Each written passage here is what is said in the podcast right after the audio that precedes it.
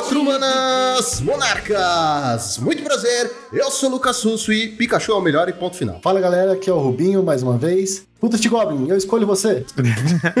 Fala aí, guys, tudo certo? Tá o Jamal aqui. Eu queria realmente saber qual que é o limite de card games que uma pessoa pode jogar. Depende do quanto de dinheiro ela tem. e aí, jovens, aqui quem fala é o Tio Sam. E o Blink-182 voltou hoje, tá, galera? Eu acho que não vai ser o assunto do negócio, mas é muito importante. Busquem Blink-182 e achará a felicidade. Por isso que tava no Trending Topics. Meu amigo, eu acompanhei, eu acompanhei o Tio Sam a, o dia inteiro em polvoroso no Twitter lá, compartilhando os bagulhos do, do, do Blink. Eu tava lá vibrando junto. Eu, eu, não quero pagar de ignorante e que ninguém saia do programa, mas Blink é uma banda, né? Sim, senhor. Ele vai ter que expulsar você do seu podcast. Desculpa, não tem como aceitar você Não, assim, sim, senhor. E você pode escutar o Blink-182, não precisa escutar o Blink-182, o Blink 181, os anteriores também, ah. pra ficar claro. Entendi. Oi, eu sou o Joaquim e eu quero saber quando é que o meu deck de Zapdos do Pokémon TCG do Game Boy vai ser legal IRL. Caraca, é, essa é uma história que eu quero que você conte de novo, porque na época eu não entendi. Na época, tipo, eu entendi, mas não entendi. Eu vou tá contar, eu vou naquela... contar. Na, época, na época foi confuso e agora parece que tá naquela época, né? É, é, é tipo isso. É tipo isso. Exatamente, senhoras e senhores, hoje trouxemos a lenda viva do Pokémon, tio Sam, veja só, para a gente conversar sobre o quê? Para a gente conversar sobre Yu-Gi-Oh! Exatamente, esse card game maravilhoso, né? Que ele manja muito. Eu achei que era Digimon.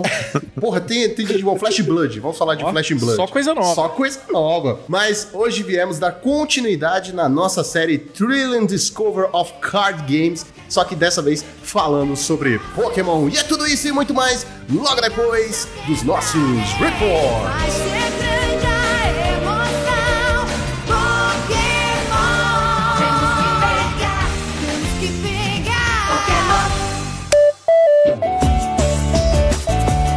Muito bem, Rubinho. Vamos para mais uma semana de metagame no nosso querido podcast. Bora lá, Joaquim, bora lá ver mais uma vez aí esse metagame louco que tá cada vez com um deck diferente aparecendo pra gente. Pois é, depois do ban, né? A gente passa essa temporadinha aí de ajustes. Mas antes de qualquer coisa, vamos falar da nossa maravilhosa patrocinadora, a X-Plays. Na X-Plays você encontra um acervo incrível de singles para todos os formatos, incluindo aí o Pioneer, o Pauper, o Commander. Você encontra também acessórios maravilhosos de diversas marcas para os seus card games favoritos, incluindo shields, playmats, deckbox e etc. dadinhos. E além disso, tem também uma grande seleção de board games. Para todos esses produtos e muito mais, tudo que vocês encontrarem na loja, na hora de fechar o pedido de vocês, lembrar de colocar o cupom MONARCHS5, tudo junto, para ter 5% de desconto e ajudar a gente e ajudar vocês. Então, é isso. Quando comprarem na X-Place, lembre do nosso cupomzinho Feliz Compras. X-Place, onde o seu XP vale o dobro. É, sim, é, lembrando, Joaquim, que também nesse mês de outubro tá com uma promoção a X-Place para qualquer compra que você faça nos produtos de Border, Brothers Wars, né?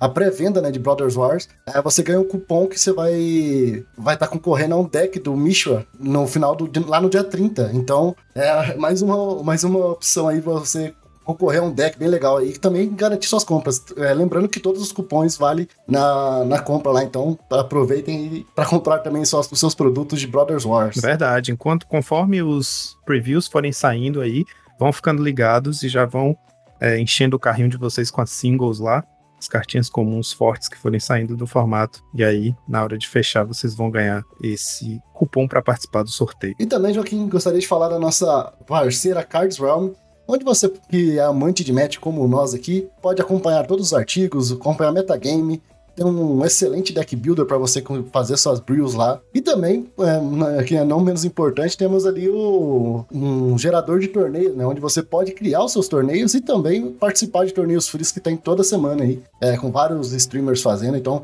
você pode farmar e testar listas, muito, muito bacana mesmo. Corre lá para vocês é, dar uma olhada no site e também é, ficar por dentro de tudo que acontece no nosso mundo do Magic, mtg.cardrounds.com.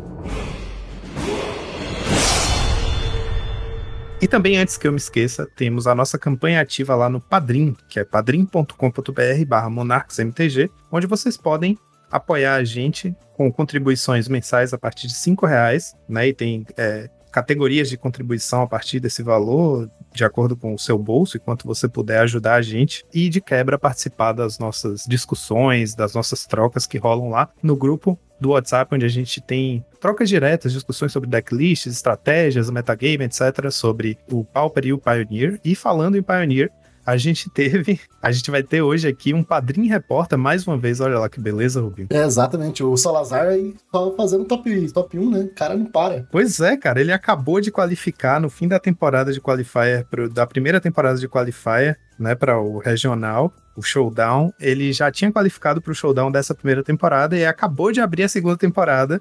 Ele resolveu de última hora jogar um evento e foi lá e venceu. Então já qualificou para mais um showdown da segunda temporada. Fiquem então com o report do nosso querido Salazar. Fala pessoal do Monarchs, beleza? Aqui é o Salazar e hoje eu vou, vou con- contar nesse reporte como eu ganhei a vaga para Season 2 dos RCQs. Eu joguei de Boros Heroic de novo no, no Polar, aí eu, eu consegui abrir 3-0 no Suíço, dei ID nas últimas duas rodadas e aí consegui é, ganhar até o top 8. É, os, os matches do Suíço foram. Eu enfrentei primeiro um, o W Control, que é um match tranquilo. Depois é, ganhei de um Mono Green, que é mais tranquilo ainda. E depois enfrentei um Mono White, que foi uma, uma match bem difícil. Porque o jogo é bem close assim, depende de quem comprar mais remoções no jogo. Aí acabou que eu dei uma remoção na hora certa e consegui é, fechar o jogo com o exato tanto de dano que o, que o cara tinha sobrando. É, eu mudei um pouco a lista da, da season anterior. Tô usando um- algumas alguns terrenos criaturas e, e mudei ah, algumas cartas no, no side. Depois disso eu dei consegui dar o ID nas duas próximas duas e, e nas na primeira rodada do top 8 eu enfrentei um, um Boros heróico também, só que tinha algumas cartas diferentes. Aí no primeiro jogo eu, eu como eu passei ah, em ci- acima no, no ranking, é, eu come- pude começar, aí ganhei o primeiro jogo, fui mais rápido que o meu oponente. No segundo jogo eu fiz um erro lá, porque foi meio afobado, dei um, um pump numa criatura que eu poderia ter segurado, aí ele matou minha criatura e, e encheu a mesa, eu não consegui segurar. E no terceiro ele parou no segundo, no segundo land e eu vim certinho e ganhei. Aí depois eu enfrentei um Celestia An- An- Anjos, que usava Collected Company. É, foi um jogo bem pegado. É, no terceiro jogo, que foi o, o mais difícil, eu usei um, um Dreadhorde Arcanist com um monte de marcador e fui recapitulando as minhas spells do cemitério, as minhas remoções. Aí acabou dando certo. E na última eu enfrentei um Rakdos, que ele passou na frente do Suíço, então ele ia começar. é, ele, é, ele- no primeiro jogo ele parou na segunda land, aí eu ganhei. No terceiro ele, ele controlou minha- minhas criaturas e com os descartes controlou as spells, então foi bom pra ele. E no terceiro, tipo, eu vim, eu vim muito curvado, muito bem. Eu tinha uma criatura que eu podia dar indestrutível pra ela, pagando 4 pontos de vida, ele não conseguia matar. Aí chegou num turno em que ele fez um erro lá, que ele devia ter matado essa minha criatura com indestrutível, dando menos X, menos X pra ela. Ele resolveu dar em outra criatura, não comprou a remoção certa e eu acabei dando, dando letal e ganhando a partida. Então é isso, nos vemos na Season 2. Valeu! Então é isso, parabéns pro Salazar que mandou ver aí, já qualificando para o segundo showdown dele, logo no início da temporada. Muito bacana. E com isso encerramos aqui nossos recadinhos e vamos para o nosso metagame. Então, sem mais delongas, bora lá então pro nosso Challenger do sábado, Joaquim. Vamos nessa. No challenge do sábado tivemos em primeiro lugar, pilotado pelo Alexandre Weber, o Against, o Mono Black Bom, né, que a gente chama de MBB. É um Mono Black que foi atualizado pelo USP Dudes, né, o professor lá do Asa Branca. Ele fez uma versão do Mono Black que basicamente girava em torno de usar as principais cartas de card advantage que a gente tem, né, a engine de card advantage que a gente tem no nosso formato hoje, que é Deadly Dispute e Reckoner's Bargain, né? Junto com Icor Wellspring. E aí, pra fechar o ciclo e ter mais uma fonte de sacrifício, ele joga com 4 Kawni Garden, que é aquela land que gera mana verde, entra virada, e quando entra em jogo faz uma plantinha 0/1. Então tem aquele corpo ali adicional na mesa, né? Pra poder sacrificar para esses efeitos de comprar carta, e além disso, de quebra, você tem um bloqueador ali que pro Mono Black, poxa, pode ser muito útil, né? Quem já jogou com deck sente que esse bloqueador faz muita diferença, ajuda muito a segurar o beatdown no começo do jogo, e aí, numa hora oportuna, você pode inclusive fazer um bloqueio, sacrificar para um desses efeitos de comprar carta, então você já tá eliminando o dano enquanto compra cartas, o deck compra bastante carta, tem bastante card advantage, e com essa engine toda, ele usa é, como top end, né, como, como topo da curva do deck, a Vampire Sovereign, que é aquela vampirinha, três, é, três quaisquer, duas pretas, cinco manas, três, quatro voar, que quando entra em jogo drena três do oponente, e ele tem outras top end como Gourmag Angler, por exemplo, e Torn of the Black Rose, já jogou com, com iniciativa também, né, com é, a dianteira, o Weber deu uma atualizada aí no deck, ele tá usando Snuff Out para dar suporte ao Monarca, tá usando três cópias de Thorn, então ele tá mais agressivo no plano do Monarca, tem dois Suffocating Films, que tá muito bom no meta atual. Então, basicamente ele pegou essa lista, deu uma atualizada e relembrou que o deck existe, né? Porque é aquilo que a gente vinha falando desde a semana passada. Tem decks muito fortes que estão aí pairando ao redor ou na periferia do nosso meta e que a gente, as pessoas dão uma investigada, descobrem, o deck demonstra que tem capacidade de competir com os tier 1 do formato e depois o deck fica esquecido. Então o Weber é, só fez lembrar do deck, né? Foi, foi uma boa pedida para esse meta e conseguiu ficar em primeiro lugar no challenge. Exatamente, Joaquim.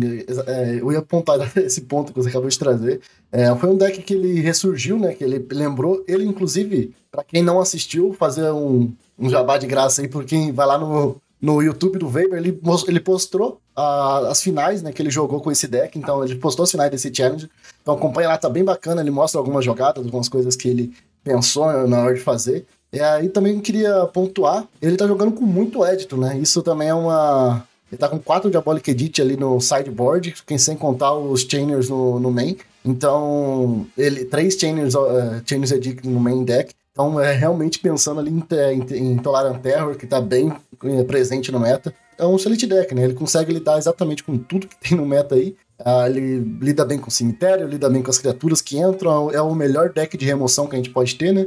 E os finishers dele são bem consistentes, né? Então tem até a Blood Fountain ali para depois voltar, porque ele tem poucas criaturas, então é bem interessante você ter algo para voltar as criaturas.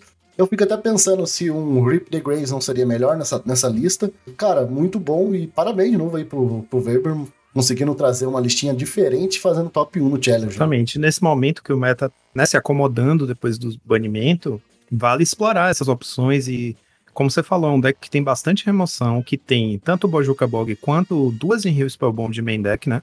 Pra lidar com o cemitério.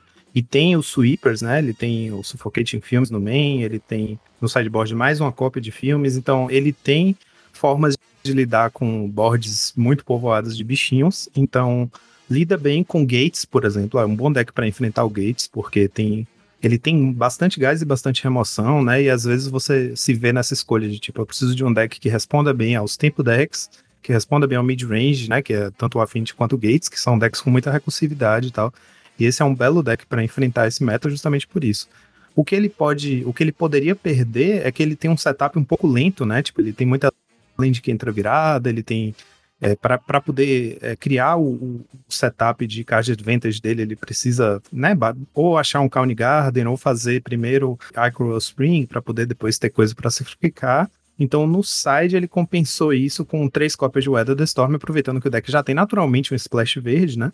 Ele usa quatro County Garden e três Golgari Rot Farm, então tem bastante fonte verde no deck, além das, das é, dos tesouros gerados pela Deadly Dispute. Então, o Weatherstorm se torna uma, uma fonte confiável de ganho de vida pós-side. Olha, eu tenho uma coisa que eu gostaria de chamar a atenção, que é que eu acho que o Weber, ele saiu do Yu-Gi-Oh!, né? Pra quem não sabe, o Weber, ele jogava Yu-Gi-Oh! antes, mas o Yu-Gi-Oh! não saiu dele ainda, porque ele gosta muito, é uma das, das listas do Weber, eu sempre reparo nisso, ele gosta de usar muito três cópias das cartas. Se você olhar na lista, é agora, verdade. tem três Gurmag, três Thorn, três Reckling Bargain, três Snowfault, três Golgari Rock Farm, tipo, ele, ele, três Chainers Addict, ele poderia usar quatro, mas não, ele usa três, porque ele tá no Yu-Gi-Oh! ainda, então só uma brincadeira aí. Ele só tem quatro cópias de Deadly Dispute e de County Garden no main deck, né? São as únicas duas cartas. E o Icor também, cópias. né? Que funciona com o Deadly. Então, é só isso. O resto é tudo três. Ah, é verdade, verdade. E isso chamou a atenção para os quatro éditos diabólicos no side, né? É, isso é uma coisa importante porque édito tem sido um efeito muito bom no meta atual, especialmente se você joga no mesmo deck com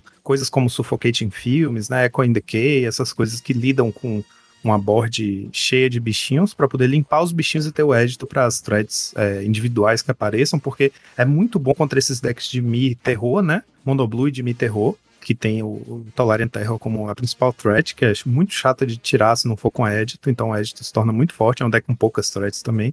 E contra o os decks gates, que usam normalmente Guardian, você limpa a borda dos bichinhos pequenos, deixa o Guardian sozinho e aí limpa o Guardian com o Edito. Então ter bastante cópia de Edito tem sido bem forte mesmo nesse meta. Excelente. Então, depois dessa nossa primeira listinha da semana, acho que a gente já fizemos. Foi pratica, praticamente uma listinha da semana, o retorno do Mono Black Boom. Em segundo lugar, tivemos um Cycling Storm pilotado por Ty Ruby 1618, e aí para compensar esse primeiro lugar que a gente passou horas falando aqui, não, acho que não tem nada para pontuar, é, é o Cycling Storm de sempre. É, ele tá bem padrãozão, não tem muito o que mudar mesmo, não. Ele tá, acho que che- finalmente chegando na. Podemos falar que a, a lista padrão do nosso Cycling Storm tá bem já formado, né? Inclusive, o, o Bryant Cook tinha chegado a dar uma investigada, uma testada no Riding Necromass, né, como opção de sideboard, mas depois ele mesmo chegou à conclusão de que esse plano transformativo de side acaba diluindo a estratégia do deck e aí voltou para um deck mais focado no combo. Falando nisso, eu testei com esse bicho e pra mim funciona muito bem, tá? Então eu tenho minhas dúvidas ainda. Eu acho que tem um poder ali que dá pra ser explorado, até porque realmente a galera tira os removals. Eu fiz no IRL isso e meu oponente tava jogando de UB, na- eu fiz dois bichos esse na 3 e ele tinha tirado todos os removals e ele teve que ficar dando champ block com as serpentes dele pra não morrer. E aí eu conseguia fazer um Rip the voltando os bichos e fazendo de novo. Então funcionou. Eu, eu trabalhei como se fosse um reanimator, assim. Foi bem legal. Em terceiro lugar, tivemos o Dimir Terror, né? O Dimir Tolarian Terror, pilotado pelo Oscar Franco, com a build dele um pouquinho diferente, com quatro cópias de The Modern Age. A despeito de estar usando essas quatro cópias, ainda assim ele tá com 14 cantrips, né? 4 Brainstorm, 4 Mental Note, 4 Totscala e 2 Consider. Tá com 4 Modern Age, o que ele cortou aí para achar mais lugar para essas Modern Age, que funcionam como se fossem umas cantrips adicionais, né? Porque te ajudam a jogar cartas do cemitério, te ajudam com card selection, depois até se torna um corpo. É, ele cortou as remoções adicionais, então ele tá só com 4 Snuff de remoção no main Sim, bem corajoso aí. E também pontuar que tem as duas, as duas tornas no site, que eu acho bem interessante nas mirror matches, né? É, deve ter ajudado bastante ele aí também nesse. É legal ver o Monarca voltando, né? A gente tá vendo o Monarca voltando cada vez mais um pouco. Já temos a segunda lista aparecendo o Monarca aí de novo, a Torna aparecendo mais uma vez. Em quarto e quinto lugar, tivemos Azorius Colgates. O quarto lugar pilotado pelo GN42, com a build do Carves, né, que apareceu na semana passada no Super Qualifier, com uma cópia de Kurt Russell no main deck, que é o Court Hussar, dois Force Spike, um Behold the Multiverse, e um Celestial Flare também no main. E em quinto lugar, o Backoff pilotando uma build com dois Guardian, dois Spell Piece, dois filmes, que essa aqui eu consideraria a build mais tradicional do deck, né? Que é mais quadradinha, fechadinha. 22 lands, aí tem 10 threats, e aí ele vai com dois Spell Piece dois Suffocating Films, e o resto é tudo quatro cópias. Aquela build mais focadona no Guardian deu uma sossegada pelo visto. Né, que tinha uma build com quatro Guardian, que era bem agressiva com o plano do Guardian com Gift of Azova, e aqui ele voltou para o mais eclético possível, que lida com o maior, maior número de threats Pô, a possível. galera jogando com mais Chainer, né, também. Com mais efeito de édito pode ter dado uma atrapalhada, porque você fazer quatro manas pra ir fazer um Guardian e o cara voltar de édito, você fica pra trás, né? Que ele tá resolvendo uma threat sua de quatro manas com duas. Então, às vezes, você atrapalha bastante. Então, isso pode, pode ser um dos motivos de ter abaixado aí, aí a- esse Turbo Guardian. Em sexto lugar, tivemos um Mardu Synthesizer, pilotado pelo The Rock 988, que é a build do Ryzen 01, né, que foi um dos campeões do Super Qualifier, ficou em segundo lugar na semana passada. Build exatamente igual, né, que usa só oito passarinhos, é, a gente chama brincando de passarinho, galinha, pombo, sei lá, mas é Glint Hawk e Core Skyfish que a gente tá falando. Enfim, que usa o Splash preto para usar Deadly Dispute, tem Cleansing Wildfire, usa todas as, As cartas boas, as né? enginezinhas de card advantage. É É, um, é- isso aqui é um mono cartas boas, né? Porque Sperno Synthesizer. É, só tem carta boa deck. Exatamente.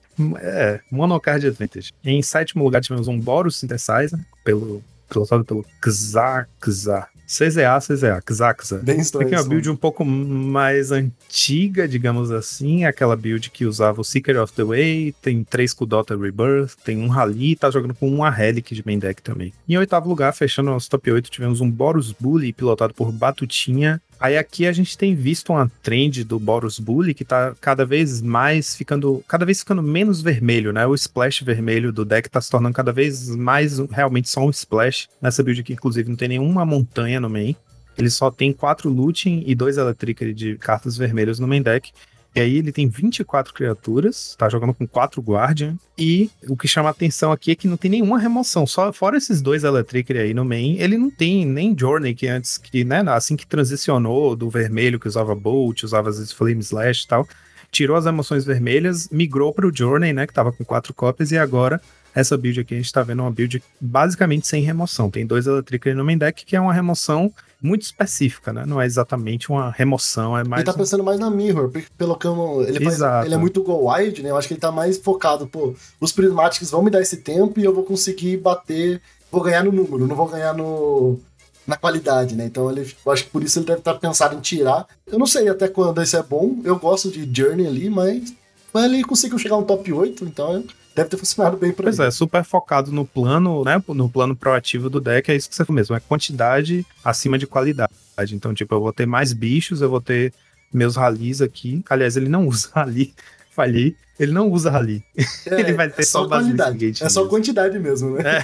É só quantidade. Então, com isso aí, foi, terminamos o nosso challenge do sábado, do Top Decks. Não tivemos Top Decks no sábado, então só nos resta agora o nosso Challenger do domingo. O que, que tivemos aí? É rapidinho que meu navegador deu uma travada. No domingo a gente teve um festival de Colgates aqui, um sanduichão de Colgates aí no meio do top 8.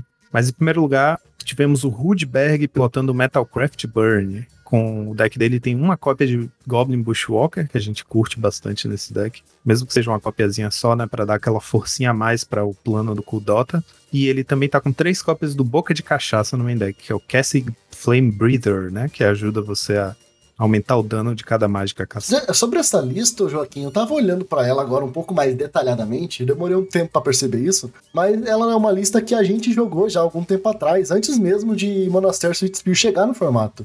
Que foi o Saitama e você que criou uma lista bem parecida com isso, não sei se você vai lembrar, com o Dota e o Epicure pra você fazer essa board, eh, fazer board assim e conseguir dar o dano no, no oponente depois. Funcionava como um burn, uma espécie de burn. Verdade, é mesmo. Então ela é muito parecida com aquela lista. Eu- agora que eu comecei a olhar ela mais assim, A gente testou e o Saitama chegou a fazer um 5-0 com essa listinha. Eu lembro. Ela disso. foi até a listinha da semana, então se a gente voltar algum- alguns episódios atrás, aí vocês podem procurar essa lista já.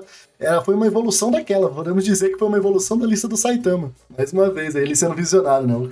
O nosso deck É, ele foi justamente isso, enxergou no, no, no Voldaren Epicure, em alguns, usava também uns equipamentinhos e tal, umas coisas assim, artefatos de custo baixo, justamente para habilitar coisas como Galvanic Blast e Kudota Rebirth, né, e ganhar, acabava ganhando no Go Wide mesmo. A gente tem visto, né, esse, esse Metalcraft Burn fazendo bons resultados, ele foi uma decklist interessante, porque uma coisa que acontece muito com o nosso formato é que a gente às vezes tem quando o meta tá meio desbalanceado, né, como foi o caso da época da dianteira, e a gente acaba tendo um deck que responde bem ao meta, subindo, né, fazendo bons resultados, e de- logo depois do banimento esse deck dá uma caída porque o meta dá uma mudada.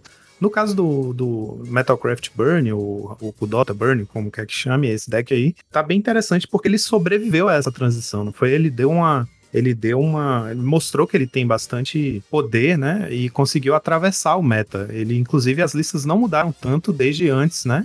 Esse plano aí turbo agressivo com, com, com Swift Spear e curva de mana baixíssima, meio que deu uma suplantada no, no burn tradicional e quando a gente vê aqui fazendo top 8 de, de challenge, em geral é o Kudota Burn mesmo que tá aparecendo. Exatamente. Tá, ele ficou bem. É um deck bem forte, ele é bem consistente, inclusive. É, e ele usa a fraqueza do Burn tradicional, né? Que por mais que seja mais rápido, ele é um deck mais explosivo. Esse daqui ele ganha na, na quantidade de carga de vantage que ele tem, né? Porque ele usa muita engine. Tem Chromatic Star com Cooldown Rebirth da Draw, tem Experimental Synthesizer, que querendo ou não pode ser um corpo e ainda assim é, vai dar um advantage pra você ali, porque tudo na curva do deck é baixa, né?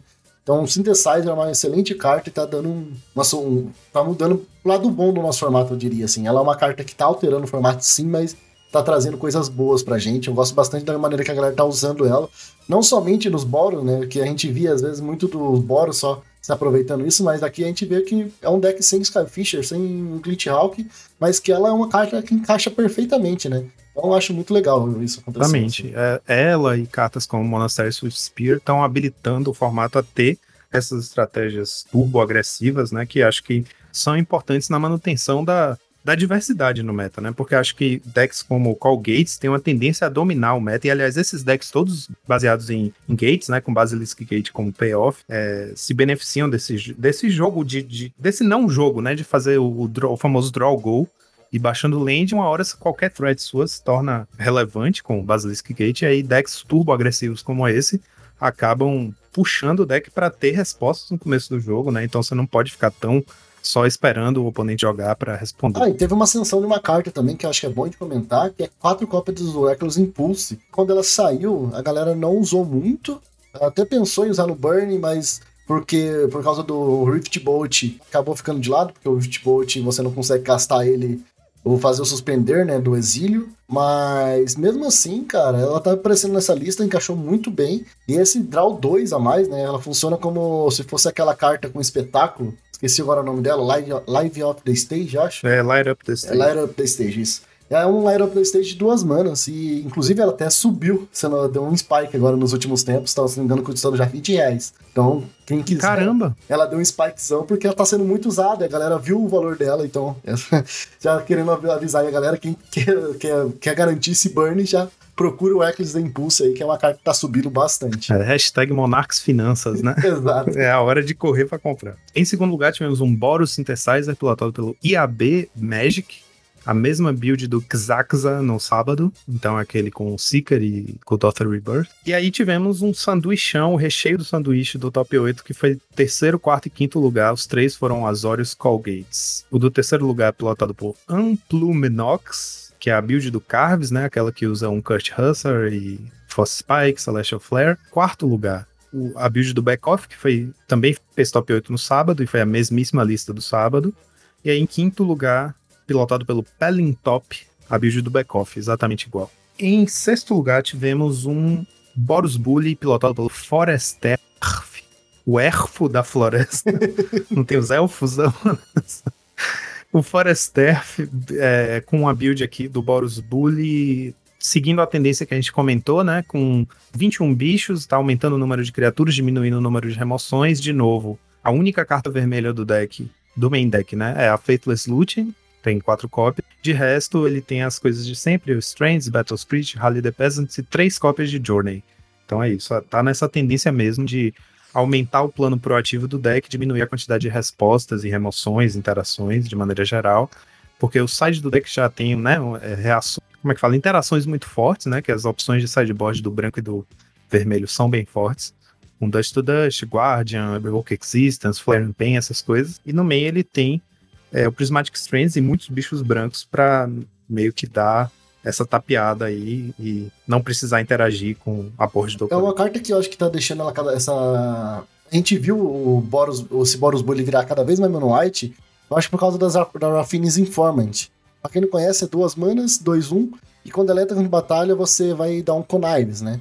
Que é você pode comprar uma carta e descartar uma. E se você descartar uma non-land, ela ganha mais um, mais um.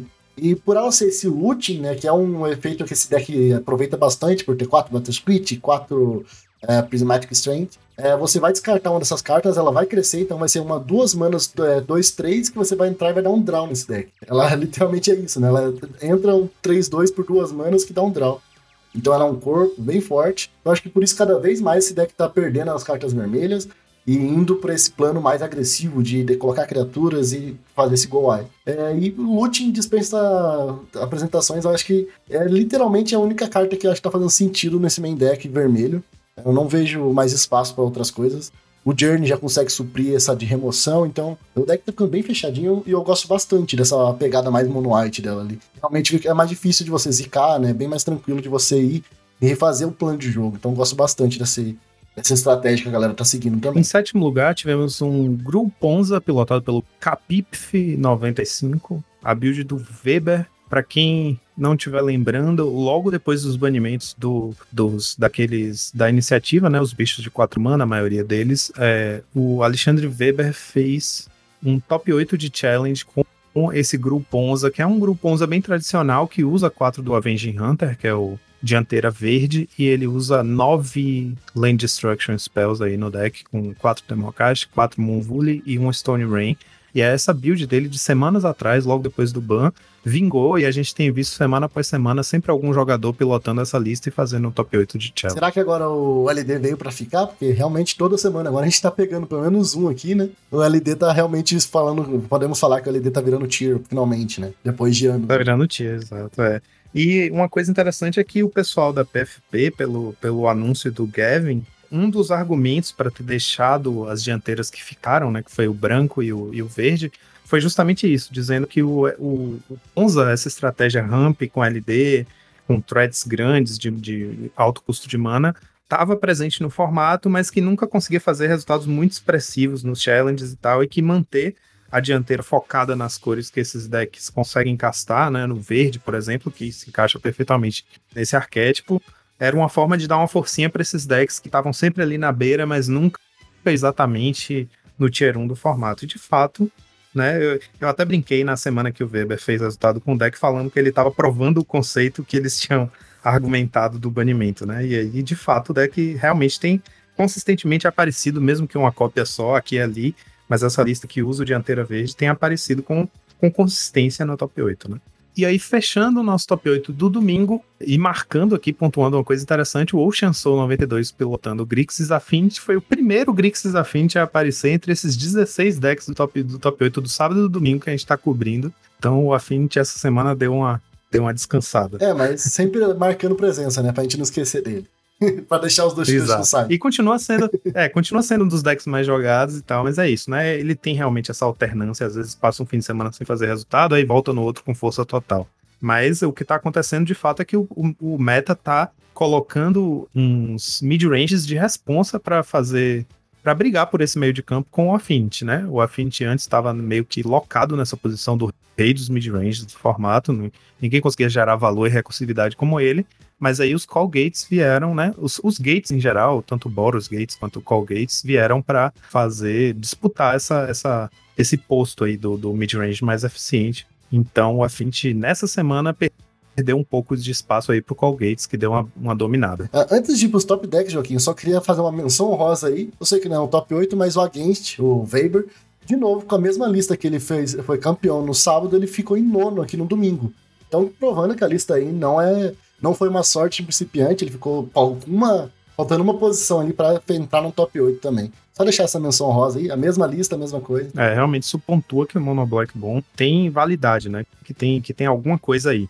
Vale investigar, vale, vale testar. Perfeito. E os no- nossos top decks no domingo foram Affinity e Dimir Terror. Em primeiro lugar, com 12 decks, 16% do meta. Aí, em segundo lugar, tivemos Azorius Callgates com 11 decks, 15% do meta. E em terceiro lugar, tivemos Metacraft Burn, 7 decks, 9% do meta.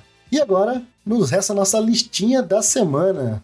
E essa semana, a gente já tinha avisado nossos telespecto ouvintes. Eu tô trazendo uma listinha aqui pra você, Joaquim. E é uma listinha de novo, vamos lá da vamos viajar lá pro Japão, né, na Hareruya. Eu tô gostando muito de acompanhar o meta que eles têm jogado, a gente inclusive a gente conversou ali no, né, no off, né, sobre isso. E eles têm sempre trazido listas um pouco diferentes, e tem- sempre pensando, né, na inovando as, as- os deck, eh, no deck builder. Então, a lista de hoje que eu tô trazendo aqui é uma lista de Infect, que fez top 8, ficou em sétimo lugar lá na Contest Pauper Cup, no Hareruya. Teve 24 players, foi um campeonato um pouco menor, ah, mas foi uma listinha que eu- me chamou bastante atenção, que ela tá usando a cartinha nova de Infinity, que é o... Caramba! Ele, eles fizeram... o Embiggen, né? Pra quem não conhece, é uma cartinha nova. Ela é uma instante de uma mana verde. Ela dá mais um, mais um pra cada tipo que a carta tem. É uma carta bem estranha, né? Tipo, tipo, é, super tipo e tipo, né? Então, por É, tipo, supertipo e subtipo, né? pra cada um desses. Nossa, é muito É, doido. ou seja, né, um elfo brilhante que ele é um elfo guerreiro e é uma criatura, ele dá mais 3, mais 3, é isso?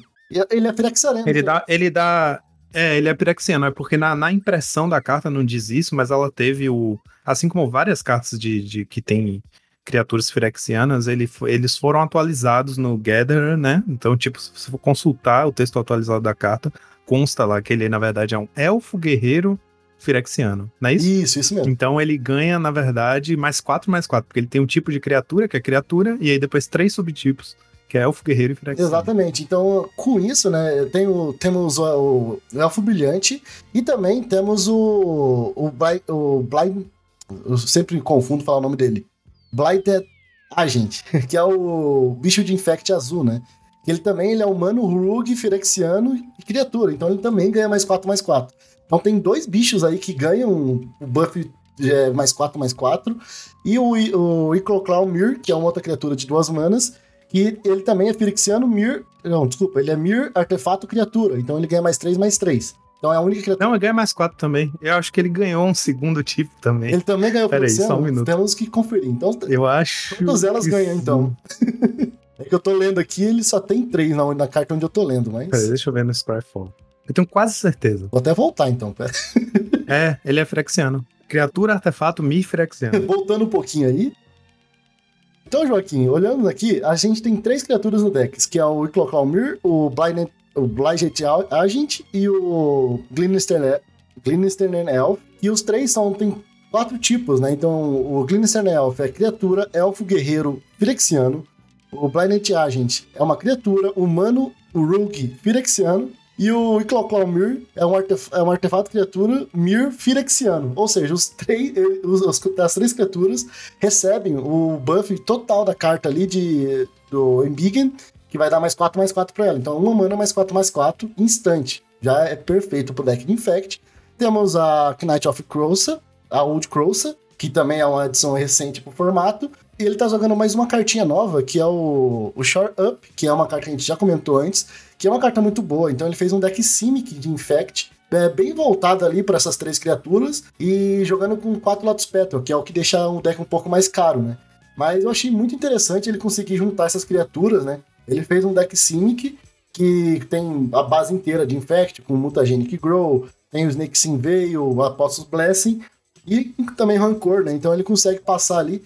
E o fato também, no, eu achei interessante, ele tá jogando com Arqueiros Form no side, que ele também dá imbloqueável para as outras criaturas, aproveitando do azul.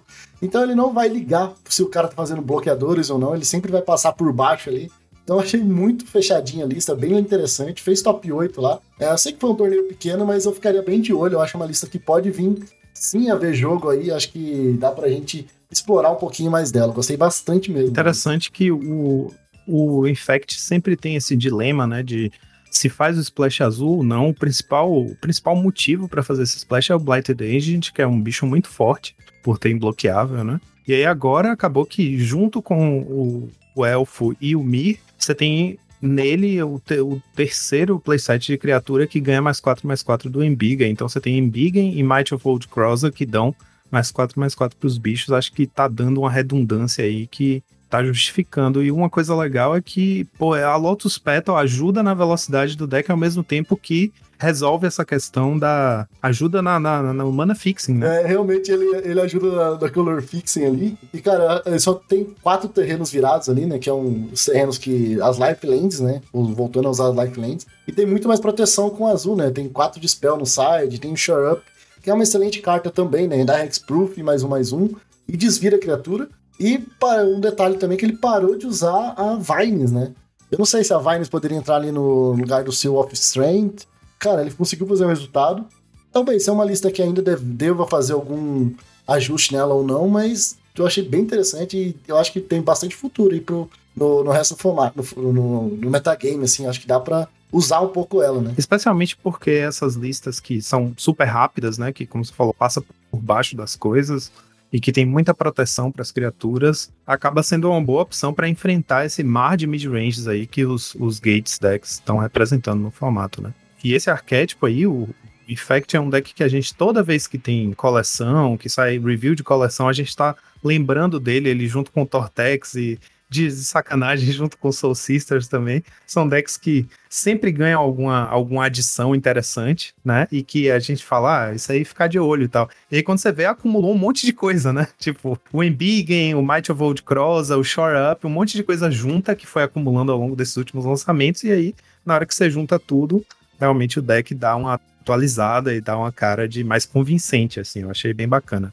Diante de tudo isso, vou dar a nota 4,5. Tá bom, tá bom demais. Porque eu acho que. Eu acho que. É, eu acho que tá num caminho muito bom a lista e talvez seja uma questão de, sei lá, resolver a base de mana, não sei. Eu também senti isso. Eu acho que a, eu acho que a base de mana dá pra melhorar. Inclusive, eu acho que dá pra usar gate, pra ser bem sincero, tá? Eu acho que dá Porra, sim é pra mesmo? dá, dá só pra, já, já que tá indo por uma segunda cor, tentar focar ali no, no- nos gates. E até pensei em usar um bicho preto. É, eu não sei se ele tem os três, as quatro tipos aí pra ser bom pro E-Big, mas eu tava pensando até em usar um Die Evil ou alguma coisa assim pra escapar de Edito. Que daí seria uma forma de escapar de Edito na cor e ainda tem aproveita os Basilisk Gates, essas coisas, então trabalha com essas O emoções. preto faz o quê mesmo? Ele tem Fly. Eu não sei agora o nome da criatura. Eu... Pois é, eu, interessante dos gates é que você nem precisa encher o deck de gates, né? Porque o deck já tem tantos pump spells que se você parar pra pensar, ah, já tô usando quatro lentes que entram viadas, eu posso trocar por quatro gates, né? Tipo, troca esse Thornwood Falls aí por quatro por quatro do, do gate, pode ser até o Simic Guild Gate. E aí pronto, você coloca quatro basilisco e quatro gates, você já tem ali uma co- coisa, uma fonte de, de, de pump pro late game que pode ser muito útil pro deck. Ah, inclusive o É uma preto. boa sacada. O preto também funciona pro Embiggen, tá? Porque ele é criatura Phyrexiano, inseto horror. 1 barra 1 fly. Nossa, Ou seja, a gente dá pra usar o preto e usar uma base de gate ali pra conseguir bater. E também faz essa técnica que eu falei do Evil, já que a galera tá usando bastante Chainer contra, se volta de Chainer. O cara se tá fazer um Chainer, você volta o bicho um pouco mais forte e ainda mata ele na volta. Então eu achei interessante usar o preto também. É, interessante. Eu acho que abre, começa a abrir uma gama de possibilidades, né? Eu acho que o, o maior mérito aí que eu achei. Quer dizer, não o maior mérito, tem vários méritos, realmente uma lista parece muito bem montada, mas achei que a Lotus Petal é, é uma chave, né, para poder fazer o splash ser mais fácil pro deck. Exatamente, é- ela encaixa perfeito ali. Eu acho que é um, é um deck que, como você falou, ele tem espaço pra melhorar ainda, mas como foi a primeira forma ele. E já usando uma cartinha, cartinhas novas, né? Fez uma shell diferente do Infect que a gente tá acostumado a ver. Ah, detalhe, tá sem o. Eu falei já, né? Que tá sem Vines of Tem a Vines. Vines. É, Ele tá sem a Vine, né? Então, um detalhezinho importante que eu achei bem interessante também. Pois é. Mostrando que o deck agora já conta com uma gama tão grande de opções fortes que, às vezes, até as que a gente já contava como sendo né, as, as insubstituíveis, talvez já não sejam tão insubstituíveis assim. E queria pontuar também que o Embiggen me surpreendeu muito aqui, porque eu não sabia nem que o set já tinha sido lançado. então, para mostrar o quanto os japoneses estão é, sempre à frente, vanguardistas no deck building, e eles estão montando lista com a carta que eu nem sabia que já estava já tava legal. Eu acho que Então, lançou essa semana, né? Então ele já aproveitou no primeiro final de semana já válido, ele já falou assim, pô, já vamos lá com essa carta nova. E já fez um top 8, então da hora, da hora demais. Diante de tudo isso, nesse metagame, esses deckzinhos novos aí aparecendo, só nos restam uma coisa. Dá mais 4 mais 4 pro bicho com inferno. Além disso, soltar a vinheta.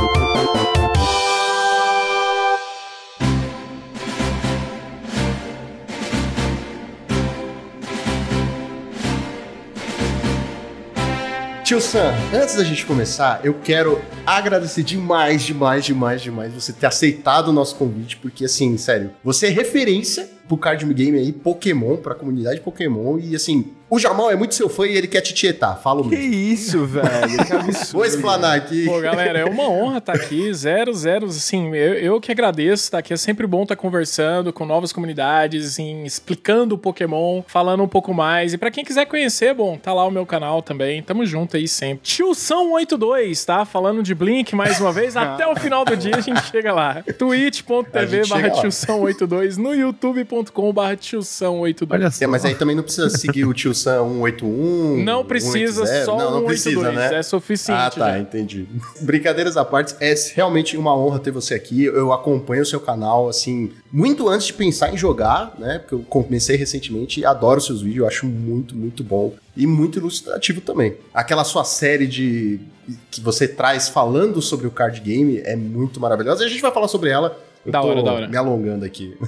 Mas acho que a pergunta principal aqui, antes da gente começar, é como você começou neste maravilhoso TCG, o Pokémon? Olha, eu comecei bem cedo, na época do. A época exata era uma coleção antes de Flagelo no Magic the Gathering. Falar sobre datas. Eu não sei ao certo qual era. Joaquim, idoso do Magic, quando é isso? Era nessa época aí, eu comecei jogando Liga mesmo. Um amigo meu uma vez falou assim: Olha, tem a Liga Pokémon em tal lugar. Bom, basicamente, uma vez um amigo meu me convidou pra ir pra Liga Pokémon, Liga Pokémon que já era organizado ali pela Devir, numa loja chamada Solo Sagrado. Hoje, no lugar da famosa Solo Sagrado, na, que era na Galeria Via Láctea, temos um hotel. Infelizmente, perdemos aí, né? A galera do dinheiro sempre vence um hotel Blue Tree Tower ali nesse lugar. Mas assim, a galera me chamou pra essa liga e era uma época muito true do Pokémon mesmo. Eu vivi uma época que era bem de ouro, onde a galera ia pra trocar cartas mesmo, pra ensinar outras pessoas a jogarem, pra fazer, montar baralhos, entender das coleções. E, e tinha muito pouca carta no mercado, né? Eu tava literalmente ainda na primeira coleção. Acho que quando eu comecei já tava ali, já tava anunciado, acho que já tinha ou a Jungle of Fossil no mercado, mas já tava anunciando a outra, tava muito na primeira fase mesmo ainda do,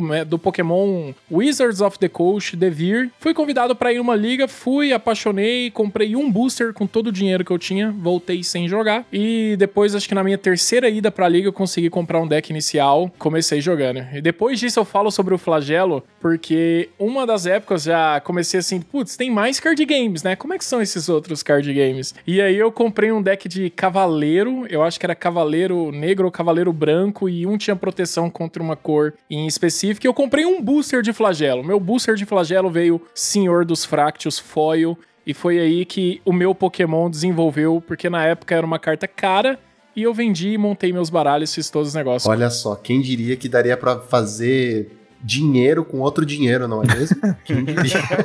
quem diria? Bolsa de valores ali do, dos card games. É, você, você investe num e, e acaba que a- acaba que realmente é, é interessante porque o Magic, e- se você for ver, ele tende a ter coisas um pouco mais caras, né? Tipo assim, a Booster Box, por exemplo, tudo bem que temos é, quantidades e quantidades, mas a de Magic, ela é mais cara, né? E a de Pokémon, ela é, mais em conta, se você for comparar, né? Ela é mais em conta. E isso é uma coisa até assustadora pra mim, porque assim, uma, uma Booster Box de Magic, quanto ela vem em valor agregado, assim, pros valores mais relevantes? Em dinheiro mesmo, ela, ela se paga, ela chega próximo. É de se pagar é difícil, né? Não dá pra ter uma garantia. A gente não consegue ter uma garantia. Existem os cálculos lá que falam a quantidade de, de cartas míticas que podem vir numa box. Mas mesmo assim, É umas a cinco, gente tem seis, né? coleções. É, na verdade, a- essa, esse cálculo, ele é tipo quando a gente tem é, eleição, tá ligado? É Sim, sim. 20 pontos pra menos, 20 pontos pra menos. Nunca é pra mais, é sempre pra menos, tá ligado, gente? É, que no Pokémon, o, o que eu ia falar é que assim, por exemplo, hoje a Booster Box acabou de subir de preço, né? Mas tá no preço tabelado R$319,99, então 320 reais. Porra, bem, bem abaixo. Mas assim, é muito. Você tem que ser muito azarado. E, e eu faço um,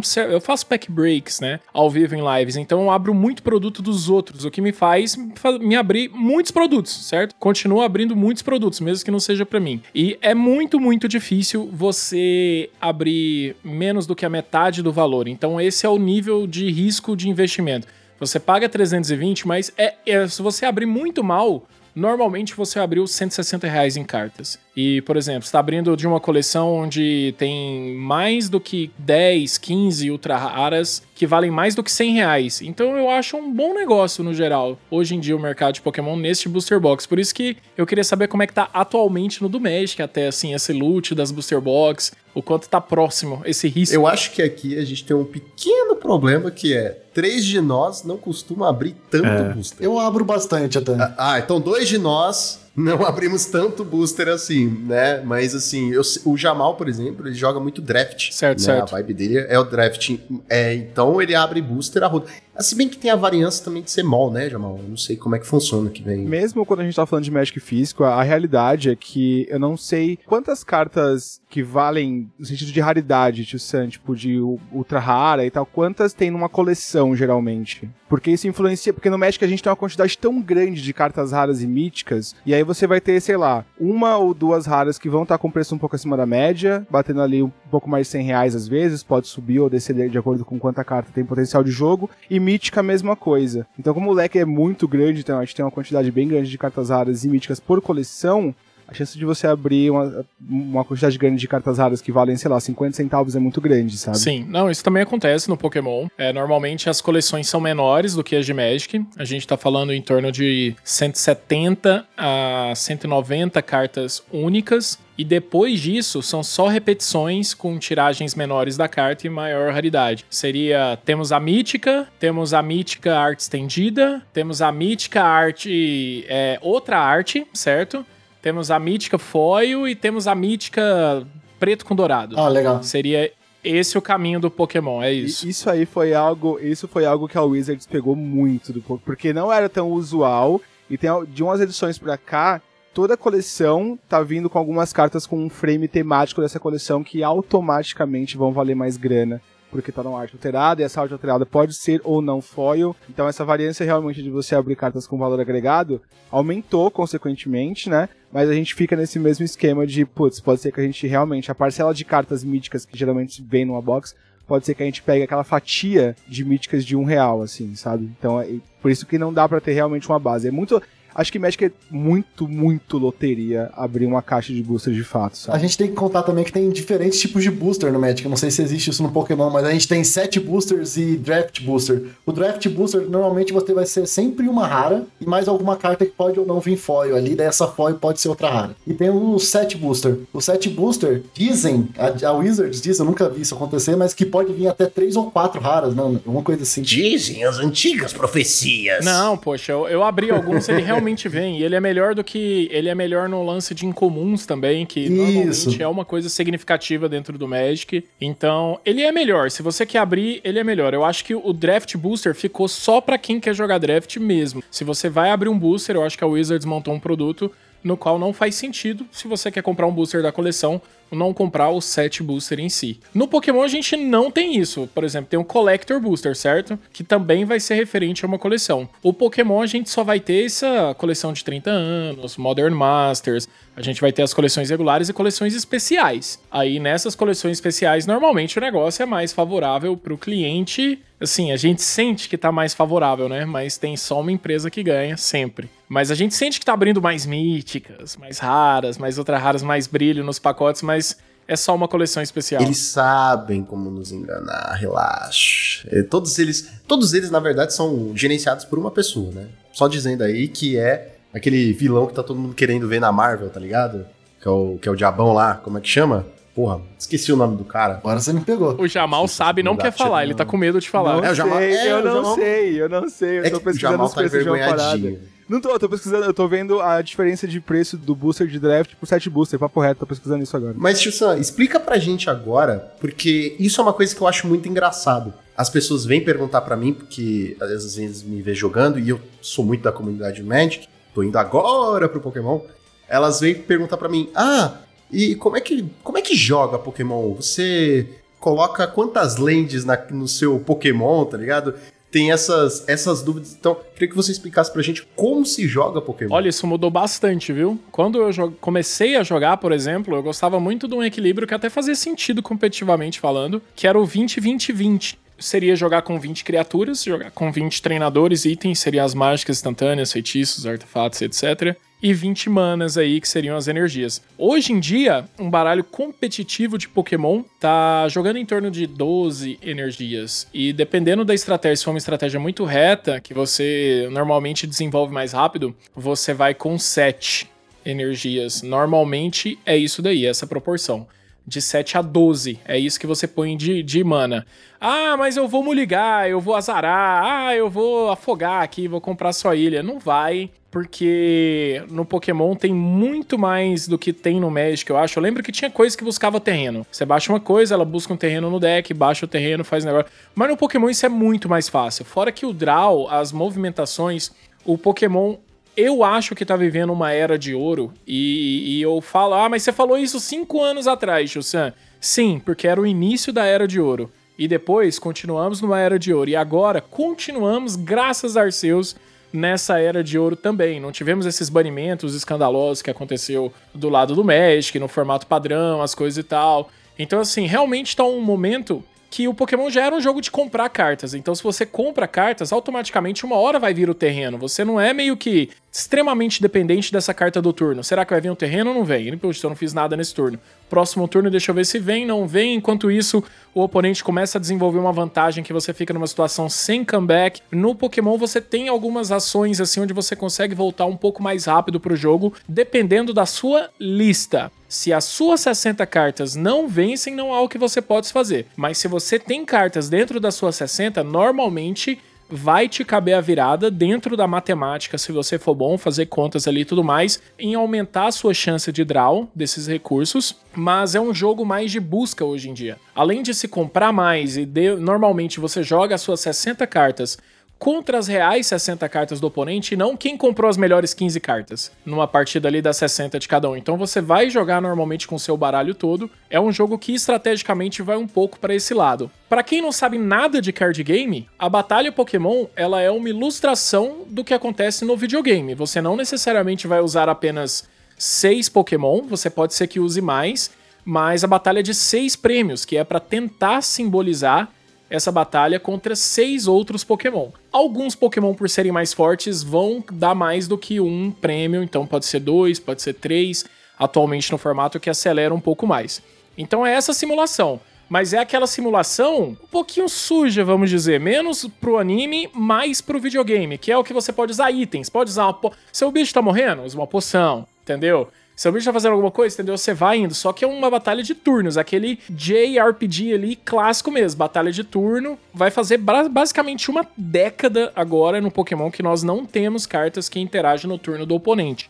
Também uma coisa muito diferente dos outros card games que o pessoal tá acostumado. Mas ainda assim é um jogo bastante competitivo. Ainda mais nesse momento que o Pokémon CG tá 100% menos draw power e search engine. Então, assim, é 100% seu braço. Aquela busca que você fez errado no turno 1, ela provavelmente vai te custar no turno 5, no turno 6. No qual, se você tem mais experiência no deck, isso vai te ajudar um pouco mais.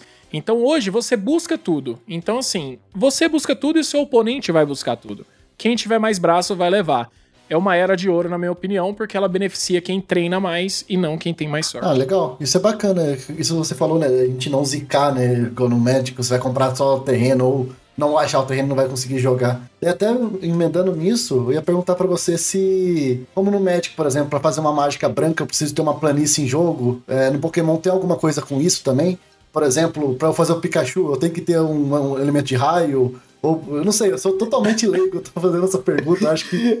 Não, show de bola. Eu acho que são perguntas muito válidas, cara. Eu, eu ri, mas eu ri com respeito, tá ligado? Porque, tipo, é, é legal ver essa, essa comparação do jogador de Magic, tá ligado? E é por isso que eu selecionei vocês. É, isso, isso é legal, porque tem coisas que são profundamente diferentes na base dos jogos, né? E às vezes pra gente que joga Magic, tá acostumado com esse lance da mana, a gente enxerga tudo sobre essa Exato, é ótica. muito difícil. Apesar dos dois terem um pezinho ali, né, de Richard Garfield, o Richard Garfield não assinou muitos projetos, mas pra quem tem os backgrounds da Wizards aí, sabe que ele tava em todos os encontros de pizza e tudo mais na hora da formação da regra base, assim, do, do Pokémon CG em si. E eu acho que eles conseguiram fazer uma coisa muito boa, porque, assim, sinceramente, o Pokémon CG é um jogo bem diferente do Magic the Gathering. Eles não fizeram um, sabe, um Pokémon sob as regras de Magic, igual a gente vê, por exemplo, esse novo da Disney aí chegando, e você olha pra carta e você fala, putz, ali tá o custo, aqui tá o tanto que bate, aqui tá a resistência. Opa, isso daqui é tipo um ímpeto. Putz, isso aqui é tipo, sabe, é um flash e quase os mesmos termos também. Então o Pokémon ele, ele conseguiu fazer coisas muito legais. Sobre a pergunta que você disse da mágica instantânea, é um pouco complicado porque eu sei que as melhores cartas do Magic elas têm cores. E no Pokémon basicamente seriam como se todas as cartas fossem aquelas com número. Em colores. As incolores, onde é isso aqui é duas, mana. Qual que é duas? Tudo do Pokémon é assim. O que vai acontecer é. Você vai ter uma carta que é incolor e vai falar assim, ó, dá mais um, mais um pra elfo. Seu baralho tem elfo, então tu não vai usar essa carta. Mas ela é branca. Ela poderia estar usando no Mono Red, poderia estar usando num deck azul de controle, qualquer coisa, ela cabe, mas você não vai usar coisas que não tem sinergia com as criaturas que você tem. Então o que acontece é que mesmo que essas cartas sejam incolores, às vezes ela vai favorecer um tipo específico. Mas no geral, elas são incolores. Então assim, é busque uma criatura. Seu deck é de dragão? Seu deck é de elfo? Seu deck é do quê? Entendeu? Busque uma criatura. É isso. Busque uma criatura. No geral, as cartas do Pokémon são genéricas a esse ponto. O que a gente tem é que tudo basicamente é instantâneo, mas você tem 60 cartas no deck e você compra muito mais cartas nesse jogo. Uma hora vai acabar. É instantâneo, mas por o fato de ser instantâneo, justifica você usar 5 no mesmo turno? Será que não vai faltar depois? Então, só algumas coisas assim a se pensar. O que tem no Pokémon normalmente são mágicas fortes, sei lá, mágicas que custariam 4 de mana no Magic pra mais, vamos assim dizer. Essas cartas, você- a gente chama elas de apoiador. Normalmente é um outro treinador, seria como se você, como mago ali no seu livrinho, recebesse a ajuda de um amigo, fizesse um feitiço ali pra te ajudar no meio dos seus outros feitiços. Isso você pode fazer uma vez por turno. Isso seria os Planeswalkers no Magic, então, no caso. Exa seria, basicamente. Só que ele não fica em campo, ele entra, faz alguma coisa, como se fosse os Planeswalkers, e vaza, entendeu? Fez aquele efeito. Só que não é um efeito. Por exemplo, se tem uma carta que busca um, essa, essa carta vai buscar dois. Só que uma, a que usa um é um por um, é um recurso, é uma carta no seu baralho. Você, você pode usar duas dela, e o outro você, tipo assim, usa apenas um. Você não pode usar duas dela diante da regra básica do jogo. Pode até ser que tenha alguma coisa que quebre esse efeito e tudo mais. E aí são as cartas apoiadoras. No geral, as mágicas, artefatos, todos os tipos de card magic que eu tô esquecendo agora, você vai poder usar livremente, são incolores. E essas mágicas que teriam, teriam efeitos muito fortes acima, seria como se fosse mais ou menos os Planeswalkers mesmo. Essas você tem a limitação de usar apenas um por turno. Igual no Magic, você põe uma mana. Só que ao contrário de fazer uma mana pra baixar uma criatura, a criatura seria como se todas elas fossem equipar equipamento. Ah, entendi. Você põe essa mana na criatura. Se você perder a criatura, você perde a criatura com todas as manas que estavam ligadas nela. Por isso que tem aquelas bolinhas. Aquelas bolinhas é o tanto de mana que você vai precisar pra usar aquele ataque em específico. Eu, eu gostei da cara do jogador de Magic, assim, caralho, faz sentido desse jeito. é muito Vou te fazer uma pergunta, porque na época que eu aprendi a jogar o Pokémon TCG, faz séculos isso, essas cartas de treinador, né, de uso livre, assim, você podia castar no seu turno livremente, não existia esse, essa outra categoria aí do, do apoiador e tal, e elas não tinham custo, e continua sendo assim, tipo, você não paga nada pra castar essas cartas de treinador, né? Não continua assim. É, essas cartas não jogam mais, seria como se fosse o, o Legacy, né, do Magic the Gathering. Então hoje, por exemplo, a mesma carta que saiu na primeira expansão, no, no Base 7, no Alpha, né, do Pokémon, que era descartar a mão e compra 7. Sim, cartas, professor Carvalho. cartas. Essa carta continua hoje, inclusive tem também o professor Carvalho. Agora eles fizeram uma variação que eu acho bem bacana de várias cartas fazendo o mesmo efeito, mas você pode usar a que mais te apetece, a que você mais gosta do personagem favorito. Então, essas aí são as cartas de professores normalmente no Pokémon. Cada região tem um professor, você usa a que você quiser, todas descartam a mão e compra 7 e você não pode ter mais do que quatro cópias dela, você não pode usar quatro de cada professor e descartar o seu baralho inteiro, por exemplo. Essa carta é a carta que sofreu um upgrade. Naquela época, seria mais ou menos o que deve ter acontecido com várias cartas de Magic, que antes não tinha uma regra específica e agora, né, uma Black Lotus da vida. Putz, sabe? Começou extremamente forte. E sim, no primeiro jogo você podia descartar a mão, compra 7, usa, usa, usa recurso, faz alguma coisa, baixa, usa de novo, descartar a mão, compra 7, usa, usa, usa, faz alguma coisa, usa, descartar a mão, compra 7, não comprou a última fase do combo, mas comprou de novo, descarta a mão, co- compra 7, descarta a mão de novo, compra 7, faz todo o rolê. Hoje em dia, não. Essa carta é exatamente a carta que eles mudaram na regra pro apoiador. E é o tipo de carta que você pode usar apenas uma vez por turno. É esse tipo de carta com essa força. Agora, cartas que você Olha as duas primeiras do deck, por exemplo, uma carta que tá jogando muito no formato competitivo agora é uma botinha. É, você olha a primeira carta do deck, gostou, vai pra mão. Não gostou, vai para pro cemitério e a próxima carta que você comprar é um draw obrigatório. Essa vai pra sua mão direto.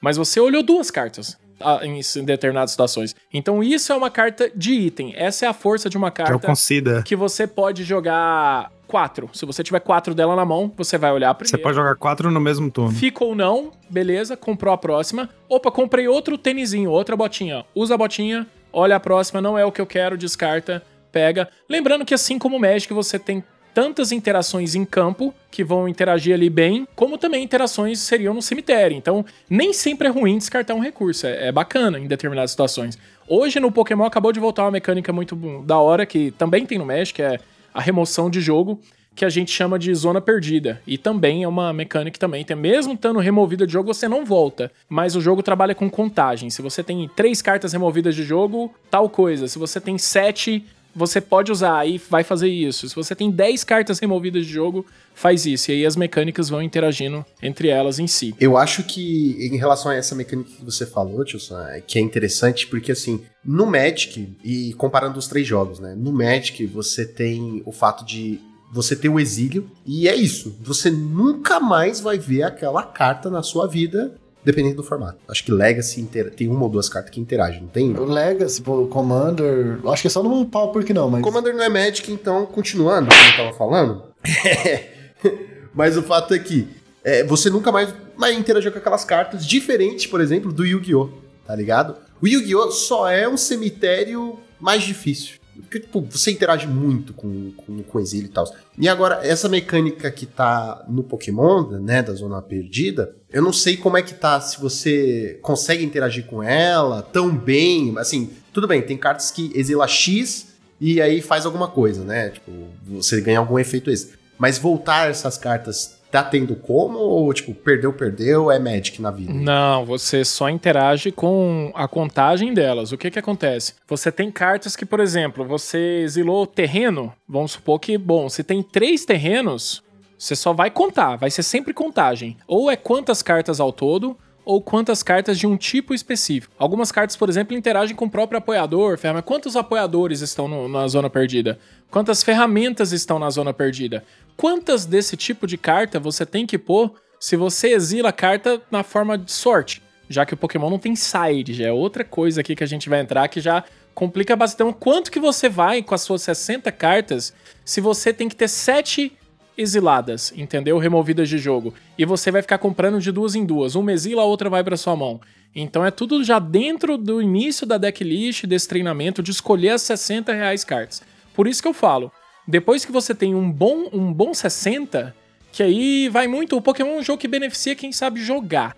Mas deck builders, se a pessoa for uma deck builder e sabe jogar, ela vai conseguir surpreender muito em alguns torneios, porque realmente a pessoa tá despreparada e às vezes, é, se você não tem nada pra fazer com a sua 60, não tem side, acabou, a 60 do cara vai te passar o carro mesmo, não tem o que ser feito. E se ninguém tava prevendo aquilo no torneio, é isso, as 17 rodadas são sua, até o topo, chegue no topo, vença o torneio e não ganhe nem o torneio da sua loja na semana que vem, porque vai estar todo mundo já teteado, já vai estar todo mundo com já 60 reais já com side contra você, mas aquele que ninguém tava esperando você venceu. E mais uma vez venceu no braço. O Pokémon ele tem, tem assim recompensado esses tipos de estratégia. Na Lost Zone hoje, as, todas as estratégias nossas são apenas de quantidade. É uma mecânica que começou na, na quarta geração, né? No final do ano estamos indo pra nona.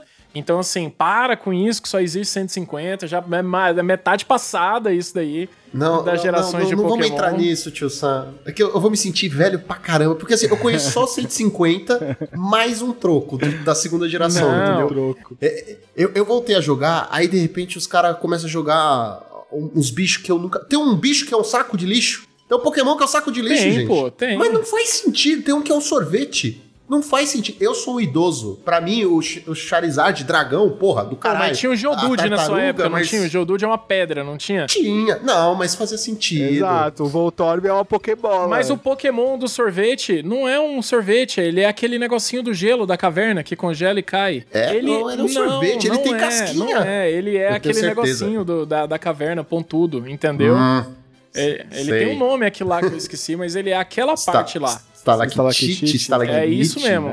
É isso mesmo. É, Tanto que, por exemplo, o Geodude, pedra também não tem braço, entendeu? E não flutua. mas assim, beleza. Pô, mas ele atacava rolando. poderes psíquicos, ele tá lá, entendeu? Tá, tá funcional. Tá indo, é isso. ah, você não sabe que tipo de pedra é. Eu já vi muita pedra com braço, Porque viu? não é Pokémon muito. Não é muita vibe de Pokémon objeto, é mais a vibe Pokémon cenário. Eu acho que esses Pokémon cenários sempre tiveram. E eu acho que pra tornar um pouco mais vendível, eles dão esse negócio aí de tipo, nossa, essa nuvem parece o quê? É isso, entendeu? Nossa, esse tronco de árvore parece um cachorro. É isso, entendeu? Bah, pô, essa, esse negócio que você falou aí da caverna parece um sorvete. É isso mesmo a intenção, mas não vai muito, muito mais longe disso daí, não.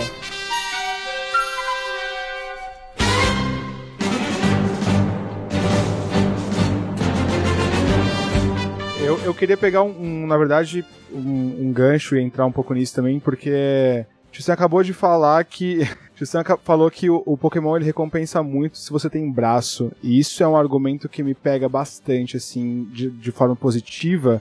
Eu Porque é uma tava- sacanagem, né? O pessoal quer maneta e foda. Como é que vai jogar? Eu sabia. Mas o cara que treina, pô, treinar é bom, treinar é bom.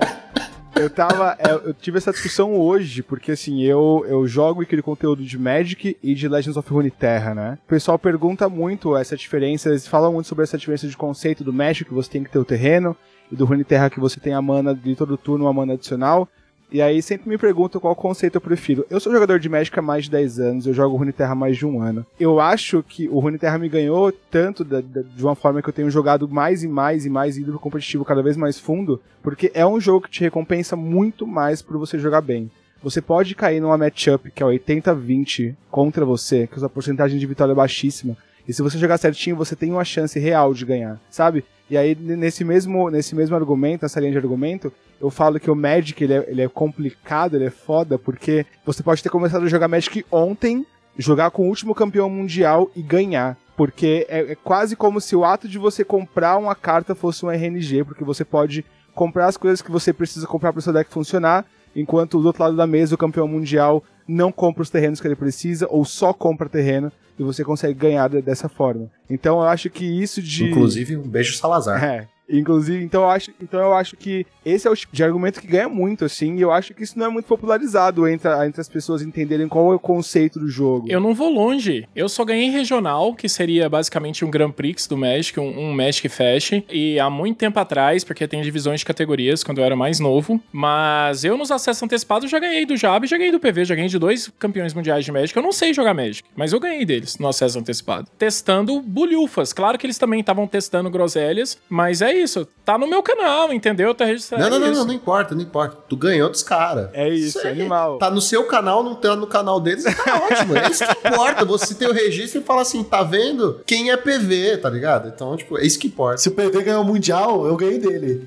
É, então, eu ganhei o Mundial dele. Você pode falar isso, entendeu? Você pode meter dessa. Eu acho que esse tipo de argumento ele tem que ser. Eu acho que, assim, eu sou um, um fanboy muito, assim, de card game, eu adoro card games. Eu tinha essa trava com Pokémon porque eu queria o TCG.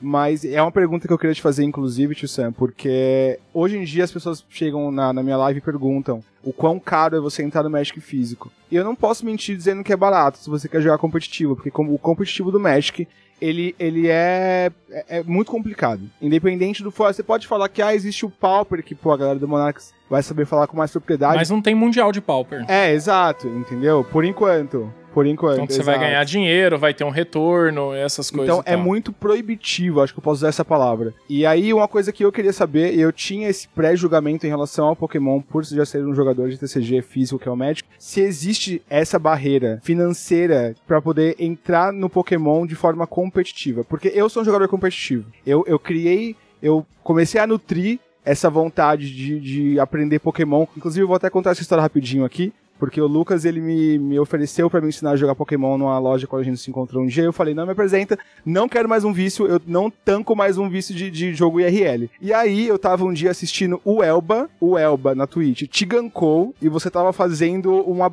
batalha de boxes, tava abrindo não sei quantas boxes e vendo qual que era mais cara que outra e tal. E eu fiquei completamente hipnotizado pelas artes. Eu lembro que você até abriu uma, acho que é uma gelatina super exclusiva, preta e dourada, uma parada assim, que valia uma grana é do caralho. que valia uma grana. Nesse momento, eu dei um alt tab, fui no meu WhatsApp, procurei o Lucas e falei, Lucão, sabe aquele convite pra me ensinar Pokémon? Eu acho que eu mudei de ideia. Porque a- eu achei, mano, muito, muito irado a forma como a- a- as artes estão. E quando você. Acho que você mencionou que tinha algumas cartas. Eu não, não reconheço a carta que você tá mostrando, Lucão. É um Tudo bem, eu peixe, também não. É um Quando você. Você, tá, você chegou a comentar quantas cartas mais ou menos de valor tem em cada box ali e tal. Essa questão de grana não me assustou tanto, tirando, óbvio, essa giratina que valia uma fortuna. Mas quando você mencionou alguns valores, eu falei, pô, não parece ser um absurdo, tá ligado? Quanto é um deck Então de Magic hoje? T2. Deixa eu entender também. Porque eu sei que Modern vai pra 3 a 5, né? Um deck de Modern. Beleza, vamos lá.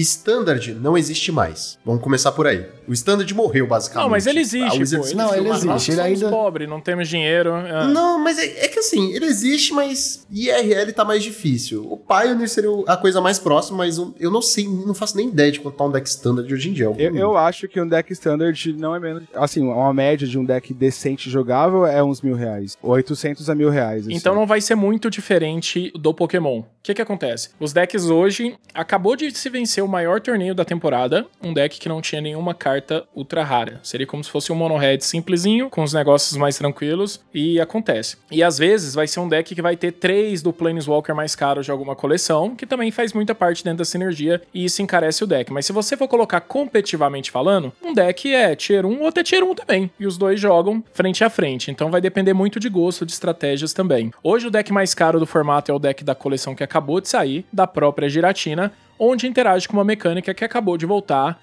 a Lost Zone. Mas a gente tá na coleção 11, vamos colocar assim números desse bloco. Mas não necessariamente o deck da coleção 8 deixou de ser tier 1. E ele tem recebido upgrades de centavos. Então não quer dizer que se você fizer um investimento agora na 11, quando virar pra Scarlet Violet, né, vai vir a 12 agora em novembro e depois vira pra Scarlet Violet no novo bloco. A rotação de Pokémon, as cartas duram mais ou menos o mesmo tempo de Magic, eu acho que é de 2 a 2 anos e meio. Quando você compra ela ali, ela, ela vai ser rotacionada. Às vezes pode durar menos tempo se você comprou a última, né, dentro do bloco ali de rotação. Então, assim, ela pode ter, viver um pouco menos de, de tempo de mesa. Mas eu vou falar o tempo, o preço em dólar, porque eu acho que o preço em dólar, até porque a gente tem essas estruturas competitivas que deve ser parecido. Quando a galera fala que vai, o deck vale tantos ticks, o deck vale tantos. Então, assim, a gente sabe um pouco disso. Então, os decks têm variado de 50 dólares os mais baratos para 230 dólares os mais caros. É isso, um deck de Pokémon não vai custar mais caro do que isso. Só que tem um problema. Quanto você ganha num torneio de Magic para quem gosta de competitivo? Vamos falar de premiação, vamos falar de dinheiro, vamos falar sobre entrar no ranking onde a própria Pokémon vai pagar a sua passagem, vai pagar a sua hospedagem, quer que você jogue um próximo evento, um próximo evento em outro. Então, assim, os torneios médios de Pokémon que acontecem todo final de semana, seria mais ou menos o Magic Fest, imagino eu, eles pagam 5 mil dólares. Os torneios que são parecidos com Pro Tour, eu acho, que acontecem quatro vezes no ano, eles dão 10 mil dólares de premiação. O Mundial é uma premiação um pouco mais cara, mas é um jogo individual. Então ele vai dar ali 25 mil dólares. Só que tem uma coisa muito engraçada no Pokémon que as pessoas normalmente não consideram. Então, às vezes, quem fica maravilhado com isso, normalmente esquece que eu vou dar exemplo do, do brasileiro, que acabou de fazer top 4 no Mundial. Eu não tô falando aqui de, de invenção, eu estou falando de ofertas que foram negadas, né? Até porque, assim, pai tem condição, né? Então, assim, tava numa situação tranquila. Ele ficou top 4 de Mundial, ganhou 7.500 dólares. Ok, da hora. O problema é que se você é top 4, você ganha uma carta chamada semifinalista. Você é o treinador número 3, número 4, entendeu? Do mundo. O campeão vai ganhar essa carta. E essa carta, quantas existe? Uma, né? Porque você é o treinador número 1 de 2022. Então isso normalmente não é muito barato, entendeu? Então ele ganhou uma carta de semifinalista. Essa carta de semifinalista, as pessoas já estavam ali oferecendo pra ele, na hora, cerca de 20 mil libras. Aí, Meu top Deus, 4 cara. tem troféu. A gente tá jogando, a gente tá jogando muito Top jogo 4 errado, tem troféu. parça. Top 4 tem troféu. O troféu é lindo do Pokémon agora. É um trem assim, a galera não vai estar vendo, mas é. Agora ele cresceu, ele tem uma base, ele tem uma Pokébola e tem um Pikachu gigante em cima. E aí já falaram: e esse troféu aí? Tá pra jogo? E aí já ofereceram também no troféu dele. E quando você faz essas colocações, você vai ganhar a carta do top 32, você vai ganhar a carta do top 16, você vai ganhar a carta do top 4, do top 8, vai ganhar do top 4, ganha o troféu, ganha os negócios. Então, assim, ao todo, tava dando ali quase 100 mil libras da premiação dele, porque o que acontece? Ele ganhou um boné, tá? Você tem um boné. Boné top 8 mundial. Só os 8 melhores jogadores do mundo têm esse boné. Quanto esse boné? Aí já estavam oferecendo 6 mil libras. Não é, não é viagem, é você saiu do evento, saiu da área de jogo. Na área de comércio, a galera já vem com as bolsas de dinheiro, maleta de dinheiro. Aí tem a bolsa, a mochilinha. Ah, a mochilinha do top 32. A galera tá pagando 4, 5. E aí, bicho, quando você tá nessas posições altas jogando, a premiação dos 7.500 dólares, ela, ela basicamente você usa pra pagar lanche mesmo, hotel, viagem pra próximo evento. Nem é algo Porque as outras coisas colecionáveis ainda são assim. Você não vendeu esse ano, provavelmente no ano que vem essa carta sua vale mais ainda. Então depende se você balança ou não. E, sinceramente, essa galera, como normalmente tem grana, não se preocupa, essa galera não vende. O que faz valorizar mais ainda pra quem pega e vende. Então, assim, quanto ele ganhou? 7.500 dólares. Mas ao todo, os itens dele estavam girando em torno de 70, 80, 90 mil libras. Ele teve propostas diferentes sobre tudo. Desses itens exclusivos. Mochila. Ele, ah, o pai dele até fez um TikTok sobre isso. Foi bem da hora. O do, o do Gabriel Jordano, tio Gabs. Eu acho o TikTok dele. Vocês vão achar isso no, no TikTok em algum lugar. Ele fez um vídeo sobre isso falando como meu filho ganhou 500 mil reais esse final de semana no Mundial de Pokémon. Ele ganhou 7.500 dólares. Era pra ser isso. Era pra ser 30 e poucos mil reais. Mas não, na verdade é 500. E aí eu te falo, com seus 250 dólares no Magic, no Standard, você vai aonde? Você ganha o quê? No Pokémon, é isso. É da hora ficar falando sobre o Pikachu. É da hora ficar fazendo. O Charizard nunca jogou, agora o Charizard tá com uma carta muito boa, inclusive. Mas assim, normalmente, entendeu? Indo um jogo que favorece o braço, bicho. Tá ligado? Um jogo. Sabe aonde que a sorte do Pokémon favorece? Já que você tem tantas coisas? Normalmente quem começa? Esse é o maior fator sorte de Pokémon. Não é, não é dado. É o maior no dado de vocês, né? Pra nós é o Karokoro. Porque, obviamente, em cima de estratégias agressivas, quem começa tem vantagem. E são poucas estratégias que quem não quer. Mas isso não tem o que fazer, não temos pra onde ir. Alguém tem que começar. Ah, isso é mal de card game. Nosso último meta do Standard também tava exatamente dessa forma. Quem começava tinha uma vantagem estratosférica em cima do outro jogador. Então acho que deve ser padrão de card game. Infelizmente, né? Mas é a variância que, que existe, de fato. E não é né? tanta estratégia. Você que gosta de roteiro competitivo, eu, por exemplo, acabei de jogar o Regional de Porto Alegre. Eu não sou um jogador, sou um produtor de conteúdo. Passei por uma péssima fase. Foi horrível. Eu, das nove rodadas do dia 1, eu enfrentei três bad. Ganhei duas, empatei uma. Fiz um milagre com as três bad. Isso bolhei, fiz 18 pontos, precisava de 19 para ir garantido. 4 18 passaram pro Day 2, eu não fui um deles, infelizmente. Perdi 250 dólares aí, se tivesse passado, tinha ganhado 250 dólares de top 32, ainda tinha continuado ali o sonho. Mas a minha lista tinha. É uma estratégia. Se eu, se eu. Como você não ataca no primeiro turno e não pode usar essas cartas mais fortes na regra do Pokémon, você joga diferente. Se você ganhou, você joga de um jeito. Se você perdeu na moeda, você joga de outro jeito. O meu deck equilibrava isso muito bem. Então, assim, tem formas de contornar, entendeu? Todo mundo perguntava: por que, que esse bicho tá aí? Esse bicho tá aí porque esse bicho faz o efeito que o meu faz por dois, mas faz por um. Então, quando eu tiver só um, eu vou com ele. Eu não vou jogar esse turno pro nada. Ele vai entrar e vai fazer o papel dele. Ele vai, eu tenho outra carta que acelera e vai fazer um Suicune, por exemplo. No caso do Pokémon, nem era número de mana, de energia. Eu conseguia pôr as duas mana em jogo que ele precisava pra atacar no meu primeiro turno. Só que no primeiro turno eu não ataco. Se eu perdi na moeda, já é o segundo turno. Então é o meu primeiro turno, mas é o segundo turno do jogo e eu estou atacando. Então, pra mim, faz sentido atacar. O problema é que a outra criatura do meu deck, ela evolui. Eu não posso evoluir no primeiro turno. Então eu tenho que esperar o segundo turno. Então eu não consigo é, exercer a minha estratégia no primeiro. Eu vou perder um turno. Então eu pus um bicho básico, que já fazia um pouco de efeito e fazia muita diferença ao longo do jogo.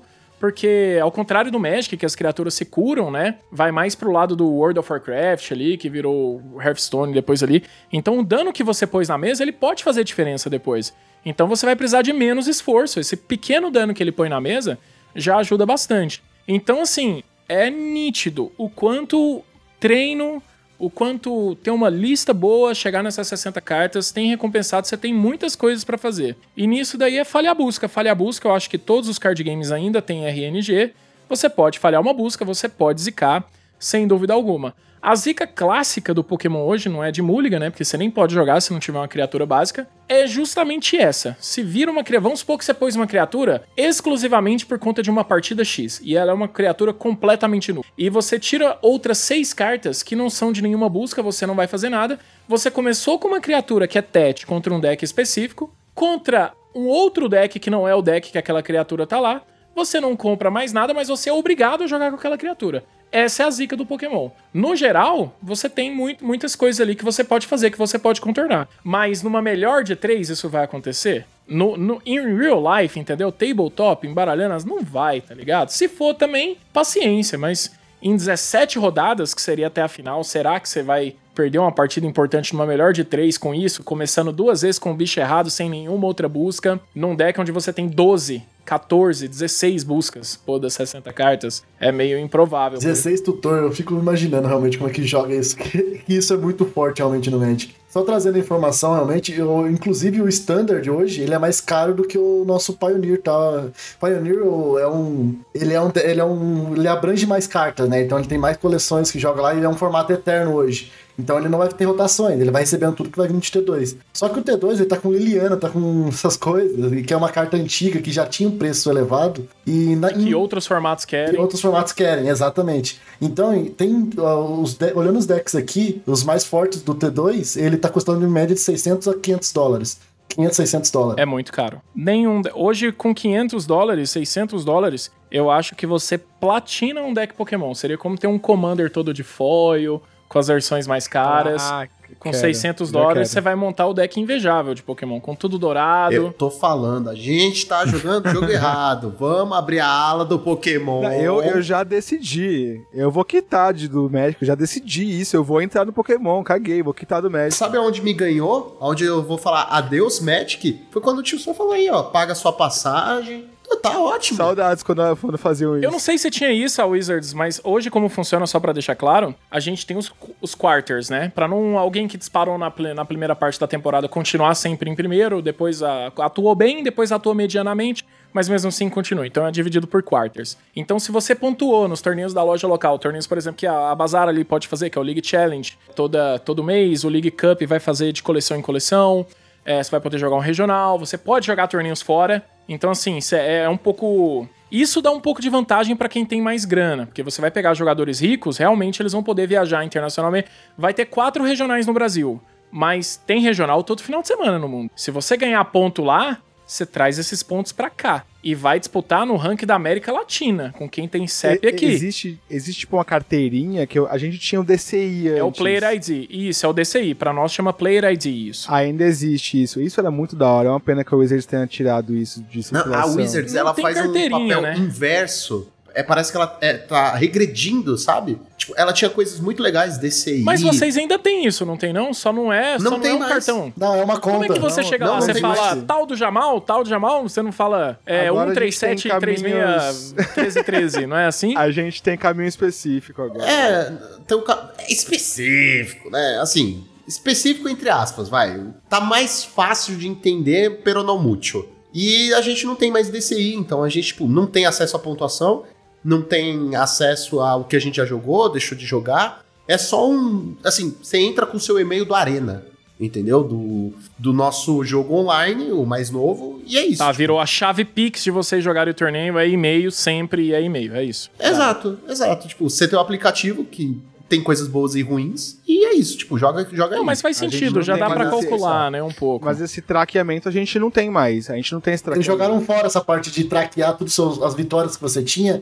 esses pontos, é, isso existia antes. Agora, depois que mudou isso, eles tiraram, né? E você não consegue nem ver o que você tinha antes. Eles basicamente apagaram o que você fez antes. É, e- eles apagaram a história do jogador, entendeu? Tipo, No Pokémon É isso, isso, ainda existe. Jogou, jogou. Existe tem essa premiação do, do Play, né? A área do jogo oficial da, do, do Pokémon chama Play Pokémon, né? Que tem aquele símbolo lá parecido com NBA, com beisebol. Você ganha os famosos Championship Points, que a gente apelida de CP. Que é, deve ter isso. Eu lembro que antes tinha os Pro Tour, Pro Points, alguma coisa assim parecido. Então, é isso daí. Eu, por exemplo, é, tinha 300 e poucos jogadores em Porto Alegre. Com esse kicker, né? Como tinha mais de 237, eu posso estar falando besteira aqui, porque esses números às vezes eu esqueço mesmo. Eu acho que o kicker, pra pontuar mais, depois vai pra 800 e tanto.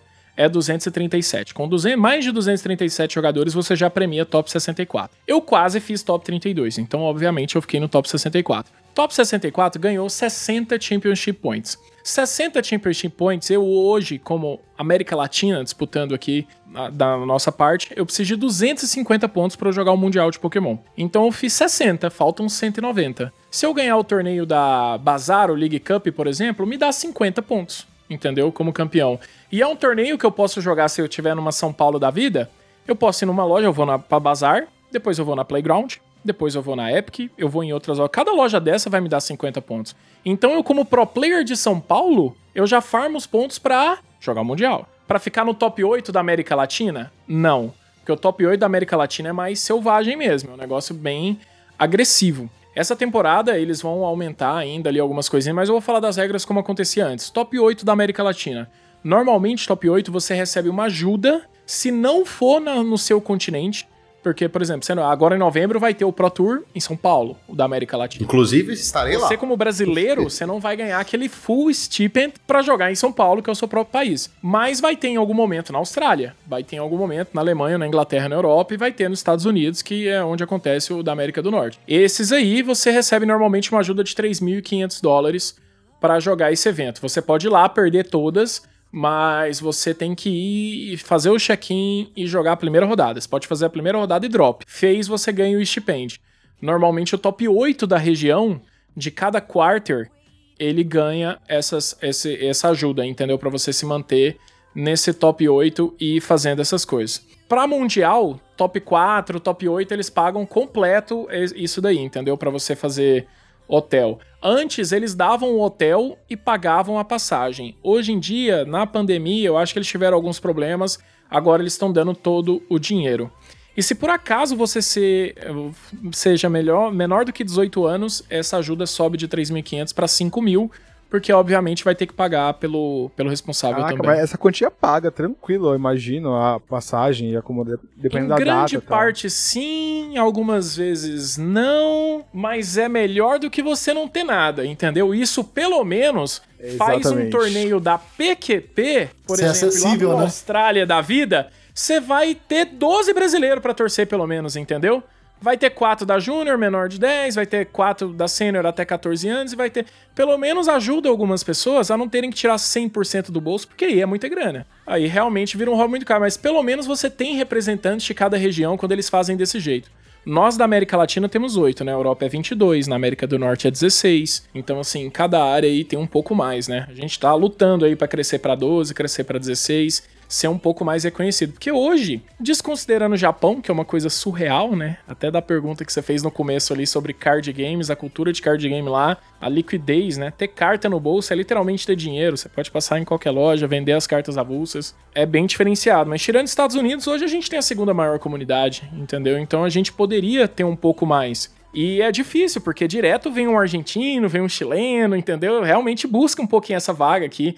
O México, que é muito perto dos Estados Unidos e pode jogar torneio todo final de semana, acaba que tá no nosso ranking América Latina. Pra nós é caro ir pros Estados Unidos. Pra eles, pegam um ônibus, entendeu? E estão jogando regional todo final de semana. Ah, agora tá explicado por que que o Trump queria subir o muro. É. Ele, queria- ele não queria mexicano jogando na lojinha dele. Para de Ele vir falou assim, na, farmar na lojinha do meu filho, não. para, de, para de vir, para de trazer seus Pikachules aqui para minha Mikasa. Mas, por exemplo, é, cenas muito, muito assim que a comunidade conversa muito, sabe? Que seria tipo um campeonato brasileiro, assim, futebol acompanhando. É, as oito vagas da América Latina. Tava no último torneio antes do Mundial, o Internacional da América do Norte. Eu dar um exemplo real que aconteceu. Eu até trabalhei lá em Columbus e vi isso acontecendo de perto. Tinham seis jogadores que já tinham vaga garantida. Então, não importa o que vai acontecer nesse torneio. Ninguém vai passar eles, ninguém tem pontuação, nada acontece. Eles estão firmes. Mas tem três jogadores disputando as duas últimas vagas. Era o campeão mundial Diego Caciraga, era o William Azevedo, aqui do Brasil, e o Pablo Mesa, mexicano. Os três foram pro torneio, porque obviamente, tipo, eles não estão garantidos. E não tem como ele saber se um deles vai ou não vai pro torneio. Se o cara que tá em nono não vai, você fica em paz, você sabe que ele não vai te passar. Mas não dá pra saber. E obviamente aqui entra uma rixa, né? Que ninguém é amigo de ninguém. Aqui tá todo mundo bem maluco mesmo. O que, que aconteceu? Nesse torneio, o William pontuou, se garantindo. O mexicano não pontuou. E o argentino foi desclassificado do torneio. Mas ele foi desclassificado e tava já entre os oito. Então, como o outro não pontuou, não entrou. Mas é um drama. Até os 49 do segundo tempo, 50 do segundo tempo, é isso. Então, top 8 da América Latina é muito da hora esses recursos. É da hora saber que existe, mas ele não é da realidade, assim, de muita gente. Ele é da realidade para as oito pessoas que normalmente estão disputando ali para realmente muito em alto nível, entendeu? Você tem que ter, assim, uma, uma média muito boa. Sempre que você vai num torneio, é, o objetivo é pontuar. Como no Pokémon não tem side, é algo também que talvez eu tenha deixado passar, mas para explicar, é um pouco diferente você ir com uma ideia de um deck para ser campeão de um torneio e para você ser top de um torneio, pontuar. Porque se você tem um deck mais consistente, ele provavelmente vai ser consistente e vai te recompensar. Em alguma hora ele vai travar. Mas pra você ser campeão, você tem que estar normalmente com uma ideia muito genial, ter acertado o field, as stats dos fields com as suas 60 cartas. E vai. É um, é um pouco diferente essa ideia de quando você joga apenas pra pontuar em um torneio e quando você vai pra tentar ganhar o torneio. Normalmente você nunca precisa ganhar o torneio. Basta você pontuar. Se você tiver essa consistência, você vai estar entre os melhores jogadores, você vai estar buscando todas as vagas, recebendo todas as premiações. Pontuou, ganhou dinheiro, né? É importante falar isso. Pontuou, normalmente ganha dinheiro. Pode ser pouco. Na verdade, tudo que você precisa fazer é conseguir a mochila, o boné e, os- e os acessórios, né? O resto é ah, pra pagar um lanche no Top McDonald's. 32 de Mundial já ganha. Já ganha Aí, ó, você mochila. precisa se esforçar, você não precisa ir muito longe. Top 8 ganhou o boné a mais. Top 4 já ganhou o troféu e a carta. Só que o troféu e a carta é muito dinheiro, igual a gente falou. Então, aqui. mas se você chegar no top 32, pra você que não tinha nada, eu falaria assim: tô tranquilo, posso ir embora, tá ligado? Sou o 32, show de bola. Entendeu? Ninguém vai ter a carta 32. É, o kit de jogador esse ano, teve um colecionador próximo de mim que comprou seis kits. O kit de jogador do Mundial, que vem com a mochilinho, playmat, deckbox, carta promo exclusiva, tava sendo vendido em torno de 1.500 dólares. Então, só que você tem que ir lá retirar. Você não ganha passagem, você não ganha nada. Você tinha que ir pra Londres. Mas, assim, já é algo, né? Sorte você se você não tá, se você não tá ali isolado, entendeu? A galera tava vendendo por 1.500 dólares. Ah, mas ninguém compra. Eu comprei seis. Eu não vi, tinha mais oportunidades de comprar e não tinha como comprar. As pessoas queriam comprar, muitas pessoas aqui do Brasil pedindo pra comprar. E às vezes é o primeiro mundial do cara, o cara quer guardar de recordação. É muita criança, a criança não vai vender, não vai, o pai não vai deixar vender. É difícil, sabe, ter pessoas assim que têm a mentalidade assim de não, pra mim isso aqui é só dinheiro, vou repassar pra continuar pondo gasolina, continuar reinvestindo, continuar fazendo. O da hora que eu acho do Pokémon é qualquer pontuação que você fizer em qualquer torneio, normalmente você pagou o deck e agora você vai pra Uma próxima. coisa que você comentou é que existe a, a linha de jogo pra você pontuar só no torneio e pra você ser campeão. Quantos decks a gente tem num meta saudável de Pokémon pra você poder fazer essa estratégia? O quão trabalhoso é você buildar um deck pra poder só pontuar ou ganhar? O meta é muito diversificado? Pokémon passa por metas tóxicos que tem tipo dois decks, igual o Magic já passou algumas vezes. Há muito tempo não. No Mundial, inclusive, a gente pensava que ia ser uma tríade de decks e ganhou um outro deck. Que ele tinha uma parte dessa tríade e ele. A outra parte dele foi mudada pra ganhar dessa tríade. Então, assim, mérito do cara, entendeu? Também que. E, inclusive, tinha dois dessa lista dentro do top 8 do Mundial. Então, assim, é, é isso, sabe? Acertou o field, escolheu o field, vai, normalmente vai certo. Hoje, o meta do Pokémon saudável, a gente tá entre 8 a 12 decks. Sendo que 4 decks são tier 1, Muita coisa. mas são muita coisa. 4 decks tier 1. coisa! É muita A gente tá jogando o jogo errado, galera. Vocês estão entendendo? Eu tô desde o começo do programa falando assim: vamos pro Pokémon. Brento, você tá ouvindo esse programa? Acabou esse negócio de Magic, meu filho. Vamos pro Pokémon que é muito E o que jogo. os monarcas no. O que que seria a mecânica monarca no, no Pokémon, então? A gente vai ter que mudar o nome, então, O né? que, que é a mecânica Monarch? O que, que é essa O, estratégia? o Monarca é assim: você faz uma, uma mágica, geralmente de criatura, e você ganha um token chamado Monarca. Que no final do seu turno você compra uma carta. Porém, se você for atingido por dano de combate de uma criatura, o seu oponente vira o Monarca. Essa, essa é a mecânica. Aí fica nesse tete a tete de sempre manter o Monarca ou tentar É, roubar o que, é resumido, tipo, comprar carta no Magic é muito bom, né? Mas é, é bem escasso, então você não consegue. Em qualquer jogo, né? Não, mas meu é que filho? assim, É bom Que comprar pro carta. Pokémon, pelo que eu vi ele até falando, é muito fácil você comprar carta, né? Então, Draws, acho que é. Mas não quer dizer que sim, não é bom. sim. É, é que no, no, no Magic é mais escasso, né? Você fazer isso, ter isso de recurso, é, é mais difícil. E o Monarca, ele te dá essa vantagem, né? Você tá comprando duas por turno sem fazer nada. Então, isso é muito bom. Não vai ter nada que eu consiga converter na estratégia do Pokémon. Isso é muito Magic. Pra isso, em específico, não tem nada. Não tem esse tipo de maldição, assim, também. Algum tipo de marcador que agora tá com um, agora tá com outro. Não vai existir. A gente Nada coloca equipe Rocket, dá tudo Tem certo. cartas específicas que fazem isso. Por exemplo, é, você escolhe quem vai comprar quatro cartas. Por exemplo, você escolhe você o jogador. Algumas vezes isso acontece. Então, assim, se você tá com um controle de mil, obviamente você quer que o cara compre cartas. Porque você quer que o baralho dele acabe. Então, ou tá faltando recurso pra você, você usa. E é uma carta que você tem esse tipo de escolha. Vou falar aqui sobre arquétipos. Vou falar sobre o top 8, por exemplo. É dessa semana isso daqui. O deck número 1, Tier 1, tá com 16,7% de uso no formato. O segundo deck tá com 16.5, é praticamente um empate técnico. O terceiro deck tá com 12%, esses são os decks considerados Tier 1, são três decks. Aí a gente tem no quarto lugar, Tier 2, entrando no Tier 2, 11%, quinto lugar, 9%, sexto lugar, 8,6%, sétimo lugar, 8%, e oitavo lugar, 7%. Então, 7% dentro de todo esse método, você tá vendo que é equilibrado. Você tá vendo que se você for jogar rodado, você vai enfrentar uns 5, 6 decks diferentes num suíço de 9 rodadas num torneio normal. E assim, são estratégias bastante variáveis aqui. Dentro do, do Tier 1, a gente tem dois baralhos azuis aqui, aquáticos, mas um vai para um dano infinito. Ele não quer saber o que tá na frente, ele vai chegar no dano final, que seria o do É o da- da foca? É o do Kyurem VMAX. Ele é a versão do Palkia com Kyurem VMAX. E o outro é a versão do Palkia mesmo, forte, com Search Engine. Ele vai fazer os bichinhos das criaturas, que são criaturas que você... Hoje tem... O que mudou no Pokémon CG competitivo é uma carta que provavelmente vai estar saindo na próxima rotação, até porque ela é de Espada Escudo 1. Nós estamos na coleção Espada Escudo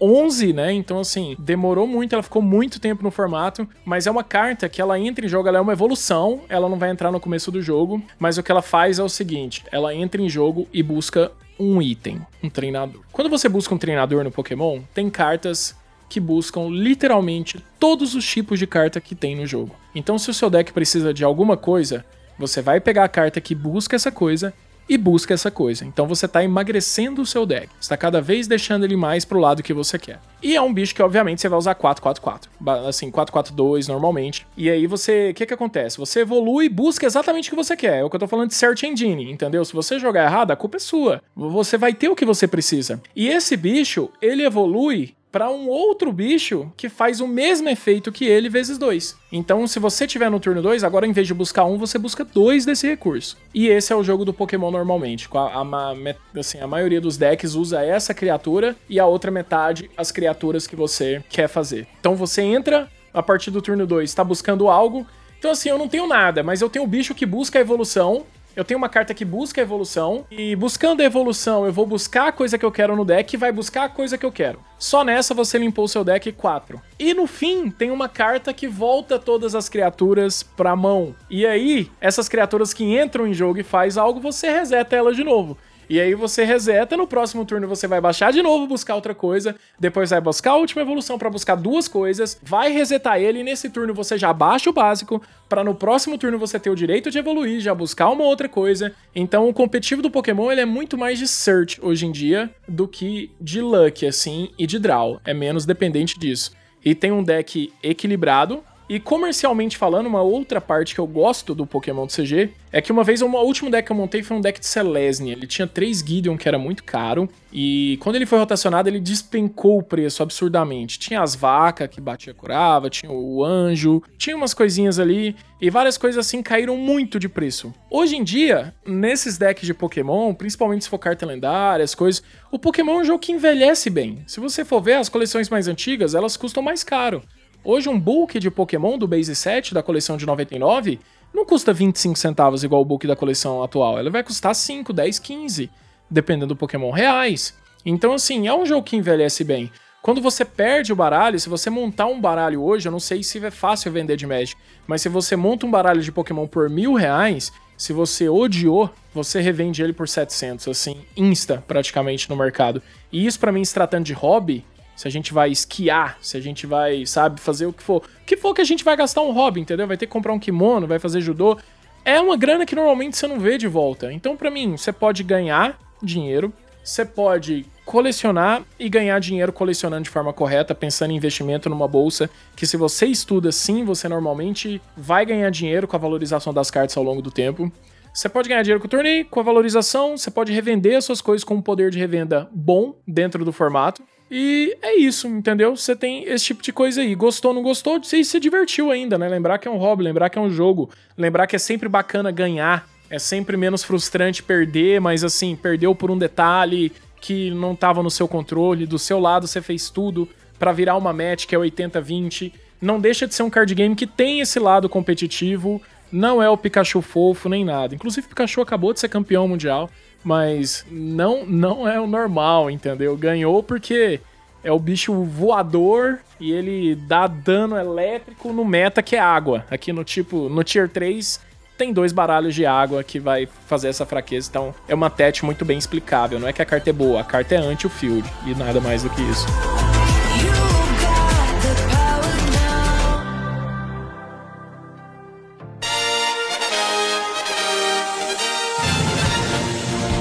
Joaquim, agora explica pra gente que história é essa de Pokémon, TCG, Game Boy que você inventou.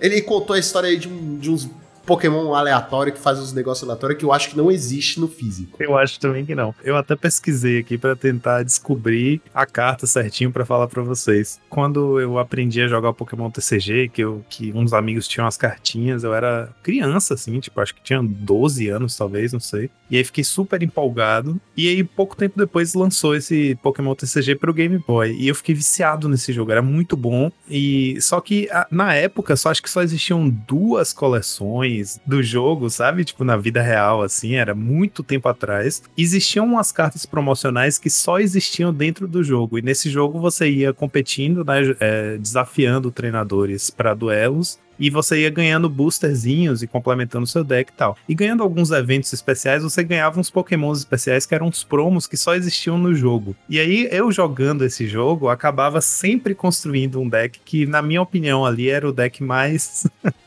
era o deck mais apelão que dava pra criar, o deck mais imbatível de todos. Que usava um Zapdos, que é um Zapdos promo do TCG, que eu encontrei ele aqui. E ele é o seguinte, ele, ele tem 100 de HP e ele tem uma habilidade, um Pokémon Power, que é quando você coloca ele em jogo durante o seu turno, sem ser durante o setup, ele dá 30 de dano a algum Pokémon aleatório, sem ser ele, escolhido aleatoriamente. Então ele entra em jogo e dá 30 de dano. E não aplica resistências e... e, e- E afins. como é que chama? É, fraquezas e resistências. Fraqueza e resistência. Isso. E aí o, o golpe dele, o poder dele, é, você com três energias elétricas, ele tem um poder chamado Big Thunder, que é você escolhe um Pokémon aleatoriamente sem ser os Zapdos, sem ser o próprio Zapdos que tá usando o poder, e aí esse ataque dá 70 de dano àquele Pokémon sem aplicar fraqueza e resistência. Então, a, a estratégia desse deck era assim: eu só jogo com, acho que sei lá, dois aptos no deck e o resto tudo carta de treinador e energia. Então, porque no Pokémon você liga até achar um Pokémon, né? Você só pode começar o jogo se você tiver pelo menos um Pokémon pra básico. colocar em campo. Tem que ser básico, aí, os aptos é básico. E aí você coloca os aptos em jogo, beleza, e não coloca outros aptos no seu banco, mesmo que você tenha ele na mão. Você deixa ele sempre fora do banco e sempre só os aptos em campo. E aí você, quando você equipar as três energias, ele tem 100 de HP, você pode ficar curando ele enquanto você chega nas três energias. Quando você chegar nas três energias, você vai spamar esse Big Thunder aí, que dá 70 de dano aleatoriamente em qualquer Pokémon, incluindo os seus. Mas como você não tem ninguém no seu banco de reserva, vai ser sempre no- em algum Pokémon do oponente. E aí, nesse jogo, ele derrubava vários Pokémon de primeira, com um golpe só. E eu achava aquilo fantástico, maravilhoso. Fiquei apaixonado pelos Zapdos na época e falei que, ah, eu quero jogar Pokémon porque eu quero construir esse deck, só que aparentemente a carta não existe na vida real. Essa carta é exclusiva do jogo de Pokémon É, né? do Game Boy Color. Mas eu achava É, maravilhoso essa- essa estratégia, porque meio que quebrou o jogo, sabe? Tipo, é só não colocar nada na sua reserva que o dano aleatório vai ser sempre num, num Pokémon do oponente. Sim, se você não colocar nenhuma outra criatura, pode ser, mas é um pouco perigoso, porque ele, ele tem fraqueza a lutador. Hitmonchan é um dos baralhos rápidos e é um deck muito forte. Mas, por exemplo, quer ver? Deixa eu lembrar que o, o Hitmonchan do base 7, eu acho que com uma energia, ele bate. Olha lá, uma energia ele dá 20 dano. Você lembra dessa carta também, certo? Mas ele é resistência ao lutador ele tem, Resistência? não? Os Zapdos. Ah, é, ele tem Eu acho que resistência. é. Sim, ele é um Pokémon lutador. É verdade, tipo voador. Todo voador é isso mesmo. Ele tem resistência. E, eu- e assim, pelo menos na época, eu acho que ele não tinha nenhuma fraqueza. Não sei se hoje em dia o tipo dele teria. É mal de jogador de Magic querer quebrar o jogo, né? Mas jogador 100 de de Magic, você joga quebrado, o jogo é querendo quebrado, quebrar não. Isso não é quebrado, não. Não é quebrado, não. Porque não tem tantas formas de você curar ele. E como que você chegava nessas três energias? É, três turnos. Como você chegava nessa. Três turnos? Você sobrevive num baralho rápido contra o mono-red do Pokémon nessa, nessa época? Nunca. Você não vai ter esses três turnos. É, mas aí, nesse jogo, ele era, ele era imbatível. Com 100 de HP, eu conseguia curar tudo e ficar de boa. Por exemplo, tinha um raio nessa época, certo? 10. E a gente acabou de falar da estratégia de descarta a mão, compra 7. Então você ainda pode usar as 4 vezes durante seu turno. Lembrando que você faz assim, ó, raio, 10 de dano. Descarta a mão, compra 7, mais um raio, 10 de dano. Descarta a mão, compra 7. Achei o terceiro raio do negócio. Vai. Aí você, pronto, colocou, por exemplo, isso assim, eu tenho dois turnos pra fazer isso, certo? Porque você acabou de me falar que você demora 3 turnos pra energizar o seu poderoso Zapdos. Com simples Hitmonchan, você põe uma energia, uma energia, o Hitmonchan tá te batendo 20, entendeu? Tá ali fechando. Ou pode ser um, um, Electabuzz, entendeu? Se a gente tá falando da resistência, pode ser um Scyther, pode ser alguma outra coisa. Coloca esse pequeno dano mais 10, mais 20, que 50 de dano é algo completamente fazível, né? É, Dá pra você chegar nisso daí. Então você vai chegar nesse 50 e depois no outro turno você tem dois turnos pra chegar em 100 de dano, bicho. É muito tranquilo. Ainda situações de, de Blastoise lá mesmo, Haymaker era um próprio deck muito forte da época, porque você tem um criador Pokémon que vai fazer no turno 2 evoluir o Squirtle direto pro Blastoise. Depois que o Blastoise entrou em campo, é chuva de ilha. O Blastoise bate 40 pra mais 10 pra cada energia, pra cada ilha a mais que você colocar nele. Então você consegue descartando sua mão inteira, comprando set, põe. Assim, é uma boa estratégia, é legal. Provavelmente contra a inteligência artificial do jogo funciona, mas é facilmente caível, não é Eu invencível. queria isso. agradecer o tio Sam por ele ter usado exemplos da- só da primeira geração. Porque assim, bom, ele é, podia velho. muito bem meter Ah, o nome dos crer. Pokémon louco de agora, que eu não ia saber nenhum, e eu, ia ficar assim, ó, aham, é claro, aham, aham, claro, tá ligado? tipo, mas eu- eu- muito obrigado, viu? Você ajuda, ajuda bastante aqui, a memória afetiva ajuda pra caralho. Não, pô, mas ne- nessa época só tinha esses Pokémon também, pô. Não, mas ainda Ah, assim, eu, eu 150. agradeço porque, assim, às vezes eu tô conversando com a galera do Pokémon, aí eles vêm com, com os nomes que, tipo, Lunala. Aí eu fico, quem? Cressélia. Forte. É, então, aí, lua. Cressélia é o um bicho que cresce muito, que legal. Aí já é quarta geração. Pô, que isso, aí tinha que saber, Olha ué. só, 150 151, beleza. Mais que isso, é pedir pra eu me fuder. Tá pouco, tá pouco. Ué, Lucão, então como é que você tá conseguindo jogar hoje em dia? Eu leio. Ler a carta explica a carta, não funciona só no Magic.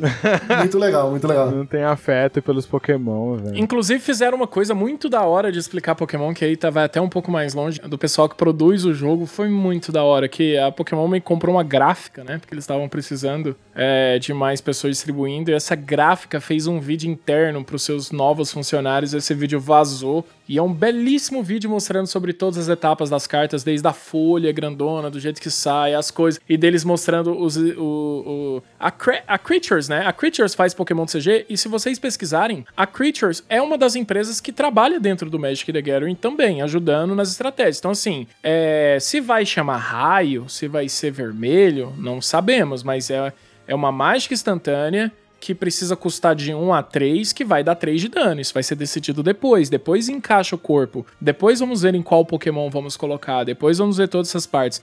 Então a Creatures é quem cuida dessa parte estratégica do jogo. Então isso daí é bem da hora, porque eles variam bastante mesmo. Dá pra ver assim muita coisa.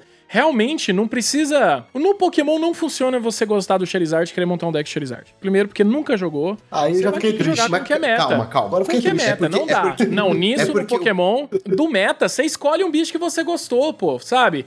Em, compensação, você não vai ter que escolher entre Nicobola, Jace ou Liliana, sei lá quantas figuras é, fortes que tem, entendeu? Tem, tem uns 50 fortes no Pokémon. Então, pô, pelo menos uma ou duas vai estar no meta, mas realmente, pô, sou muito fã do Psyduck, dá pra jogar? Não, não dá. Pô, sou muito fã da Clefairy, dá pra jogar? Agora dá. Agora dá. Uma estratégia meio retardada, meio forte, mas dá. Inclusive parecida com isso daí que ele tava falando. Dá um exemplo que essa dá pra vir no Magic, por exemplo. Talvez tenha uma estratégia parecida que eu acho que eu já vi. A Clefairy, ela faz a seguinte coisa. Quando ela está ativo, lembrando que só uma criatura luta no Pokémon. Então vai ter sempre só uma ativa. Ela tem uma habilidade que ela vai pegar, vou colocar aqui Floresta, que ela é da Caverna da Lua, uma fada. Ela vai buscar uma floresta no seu baralho e põe em campo pra cada outra Clefairy. Mas vamos falar que Magic é um jogo fácil de trazer essas criaturas igual o Pokémon. Então assim, não é difícil de você pôr essas quatro Clefairy no campo, você vai pôr no mínimo três. Então assim, você pôs as Clefairy no campo, show?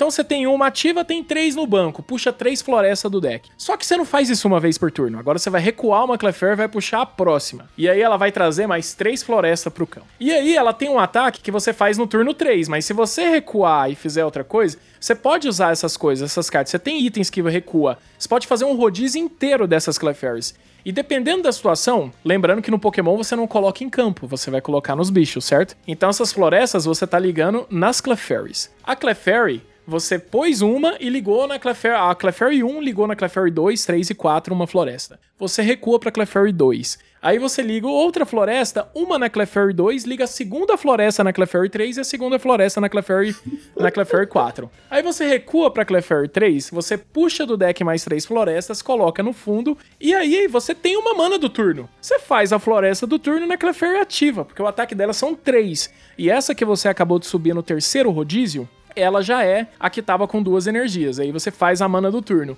E beleza, o que faz o seu ataque? O seu ataque causa 20 de dano pra cada Nossa. É isso. Só que o que, que vai acontecer o oponente? Ele vai dar um wipeout? Ele vai dar um Wrath of God em você, sabe ali? Uma Cólera e vai tirar todas as Clefairy? Não. Ele vai tirar uma Clefairy sua de jogo quando ele bater na ativa. E aí você volta com a outra Clefairy, vai usar os seus recursos de voltar a Clefairy que foi nocauteada do cemitério, vai reiniciar um rodízio e basicamente assim, comecei com 120 ele acaba de me bater, tirou 60 em campo. Mas eu ponho 10 por turno. Então agora ele tirou, eu tava com 120, tava com 60. Agora eu ponho 160, ele vai me bater, eu volto a 100 de dano. Só que eu ponho 10 por turno. Então agora eu vou voltar, agora eu bato 200, ele vai tirar 60, põe. Isso é uma estratégia de Pauper no Pokémon Paper. É isso, do, do básico. É a carta, tô, essa carta eu tô é comum. quase tá? montando esse Essa deck. carta é comum. É Quase. idiota. Mas se o cara, por exemplo, não tiver. Se o cara não tiver uma reação, pode ser o PV, bicho. Se o cara não tiver uma reação contra isso, por exemplo, a TET clássica disso seria um terreno. Eu não sei se tem terreno no meio. Tem encantamentos. Algo que simbolize isso, mas assim. É, eu acho que o encantamento seria o mais Tem próximo. encantamentos, né, que fica na mesa. O encantamento é o seguinte, em vez da criatura ir pra pilha de descarte, ela vai pra... ela remove de jogo. Aí, show de bola. Sempre que você destruir uma criatura,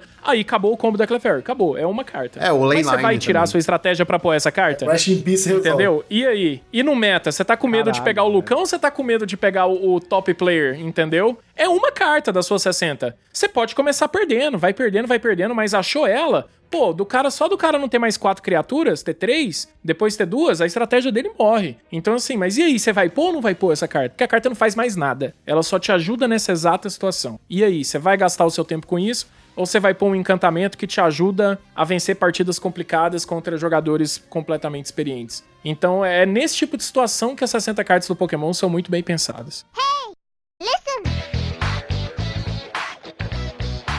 Agora, tio Sam, depois desse momento maravilhoso que passamos aqui com você, foi maravilhoso, foi uma honra ter você aqui. Faz aí o seu jabá, fica à vontade. Bom, galera, eu tento amaciar esse jogo, tentar tranquilizar, seja qual o seu nível. Quem não sabe quem é Pokémon, quem sabe só quem são 150 Pokémon.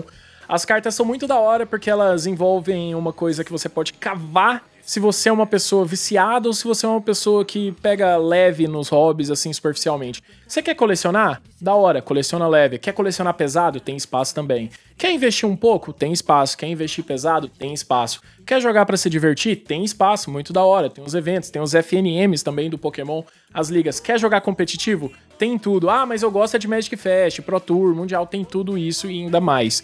Ah, eu gosto de formatos diferentes. Esse é o, é o ruim do Pokémon do CG. No momento, a gente realmente tem só um, um padrão e expandido seria o Modern e o T2. É o que nós, é o que Agora nós tem temos. 20 LC, né? Mas é, tá. Não, é- não é oficial, né, ainda. Ainda é o nosso. Como se fosse o nosso Commander, assim, o nosso. Isso, isso. É tipo, tá na época do Highlander ainda. Ainda não virou o Commander. Tá ainda na época do Highlander. A Pokémon tá amaciando pra transformar isso oficial. Inclusive, e já montei o meu, Do, do já cara, montei mas é isso, que inclusive é o. É o é o Andrew Marrone. É da hora esse formato também, que utiliza uma carta só e você é obrigado a usar do mesmo tipo. Todo mundo tem que ser verde ou todo mundo tem que ser azul, é isso, basicamente. Então, assim, se você quiser ir pro meu canal, eu tento abrangir todas essas áreas. Pode ser no YouTube Tilsão82, lembra que é Tilsão com o de uva. Pode ser na Twitch, fazendo lives, abrindo produtos. Pode ser nas minhas redes sociais, eu normalmente respondo mais fácil. Aí no Instagram e no Twitter é Lucas Chussan. Mas se você tem interesse, eu também sou um grande amante de card games. Eu gosto dos card games de jogo de tabuleiro, os draft da vida, de formar deck. Eu gosto de, do- de todos os card games no geral. O card game favorito meu não é nem Pokémon, pra ser bem sincero. Seria ou Anacronismo ou World of Warcraft. Foram jogos assim que eu sou maravilhado. Eu tenho tipo 15 mil cartas de World of Warcraft, eu amo o sistema de raid, é uma coisa assim que eu sempre gostei muito. E é isso, card games vai ter no meu canal, uma experiência diferente, talvez um pouco fora da bolha, mas que eu acho que todo mundo tende a gostar. E é muito bacana. O Pokémon ele pode ser pra quem tá tem pouco, pra quem tem muito, pra quem qualquer área, bicho, tem muita parte pra cavar. Assim como card games grandes como o Magic, mas eu tenho certeza que você vai passar por um bom tempo. Se você tiver qualquer preconceito, esquece do Pikachu, esquece do Charizard, pensa no corpo das cartas mesmo ali, como a gente tá falando estrategicamente da Creatures.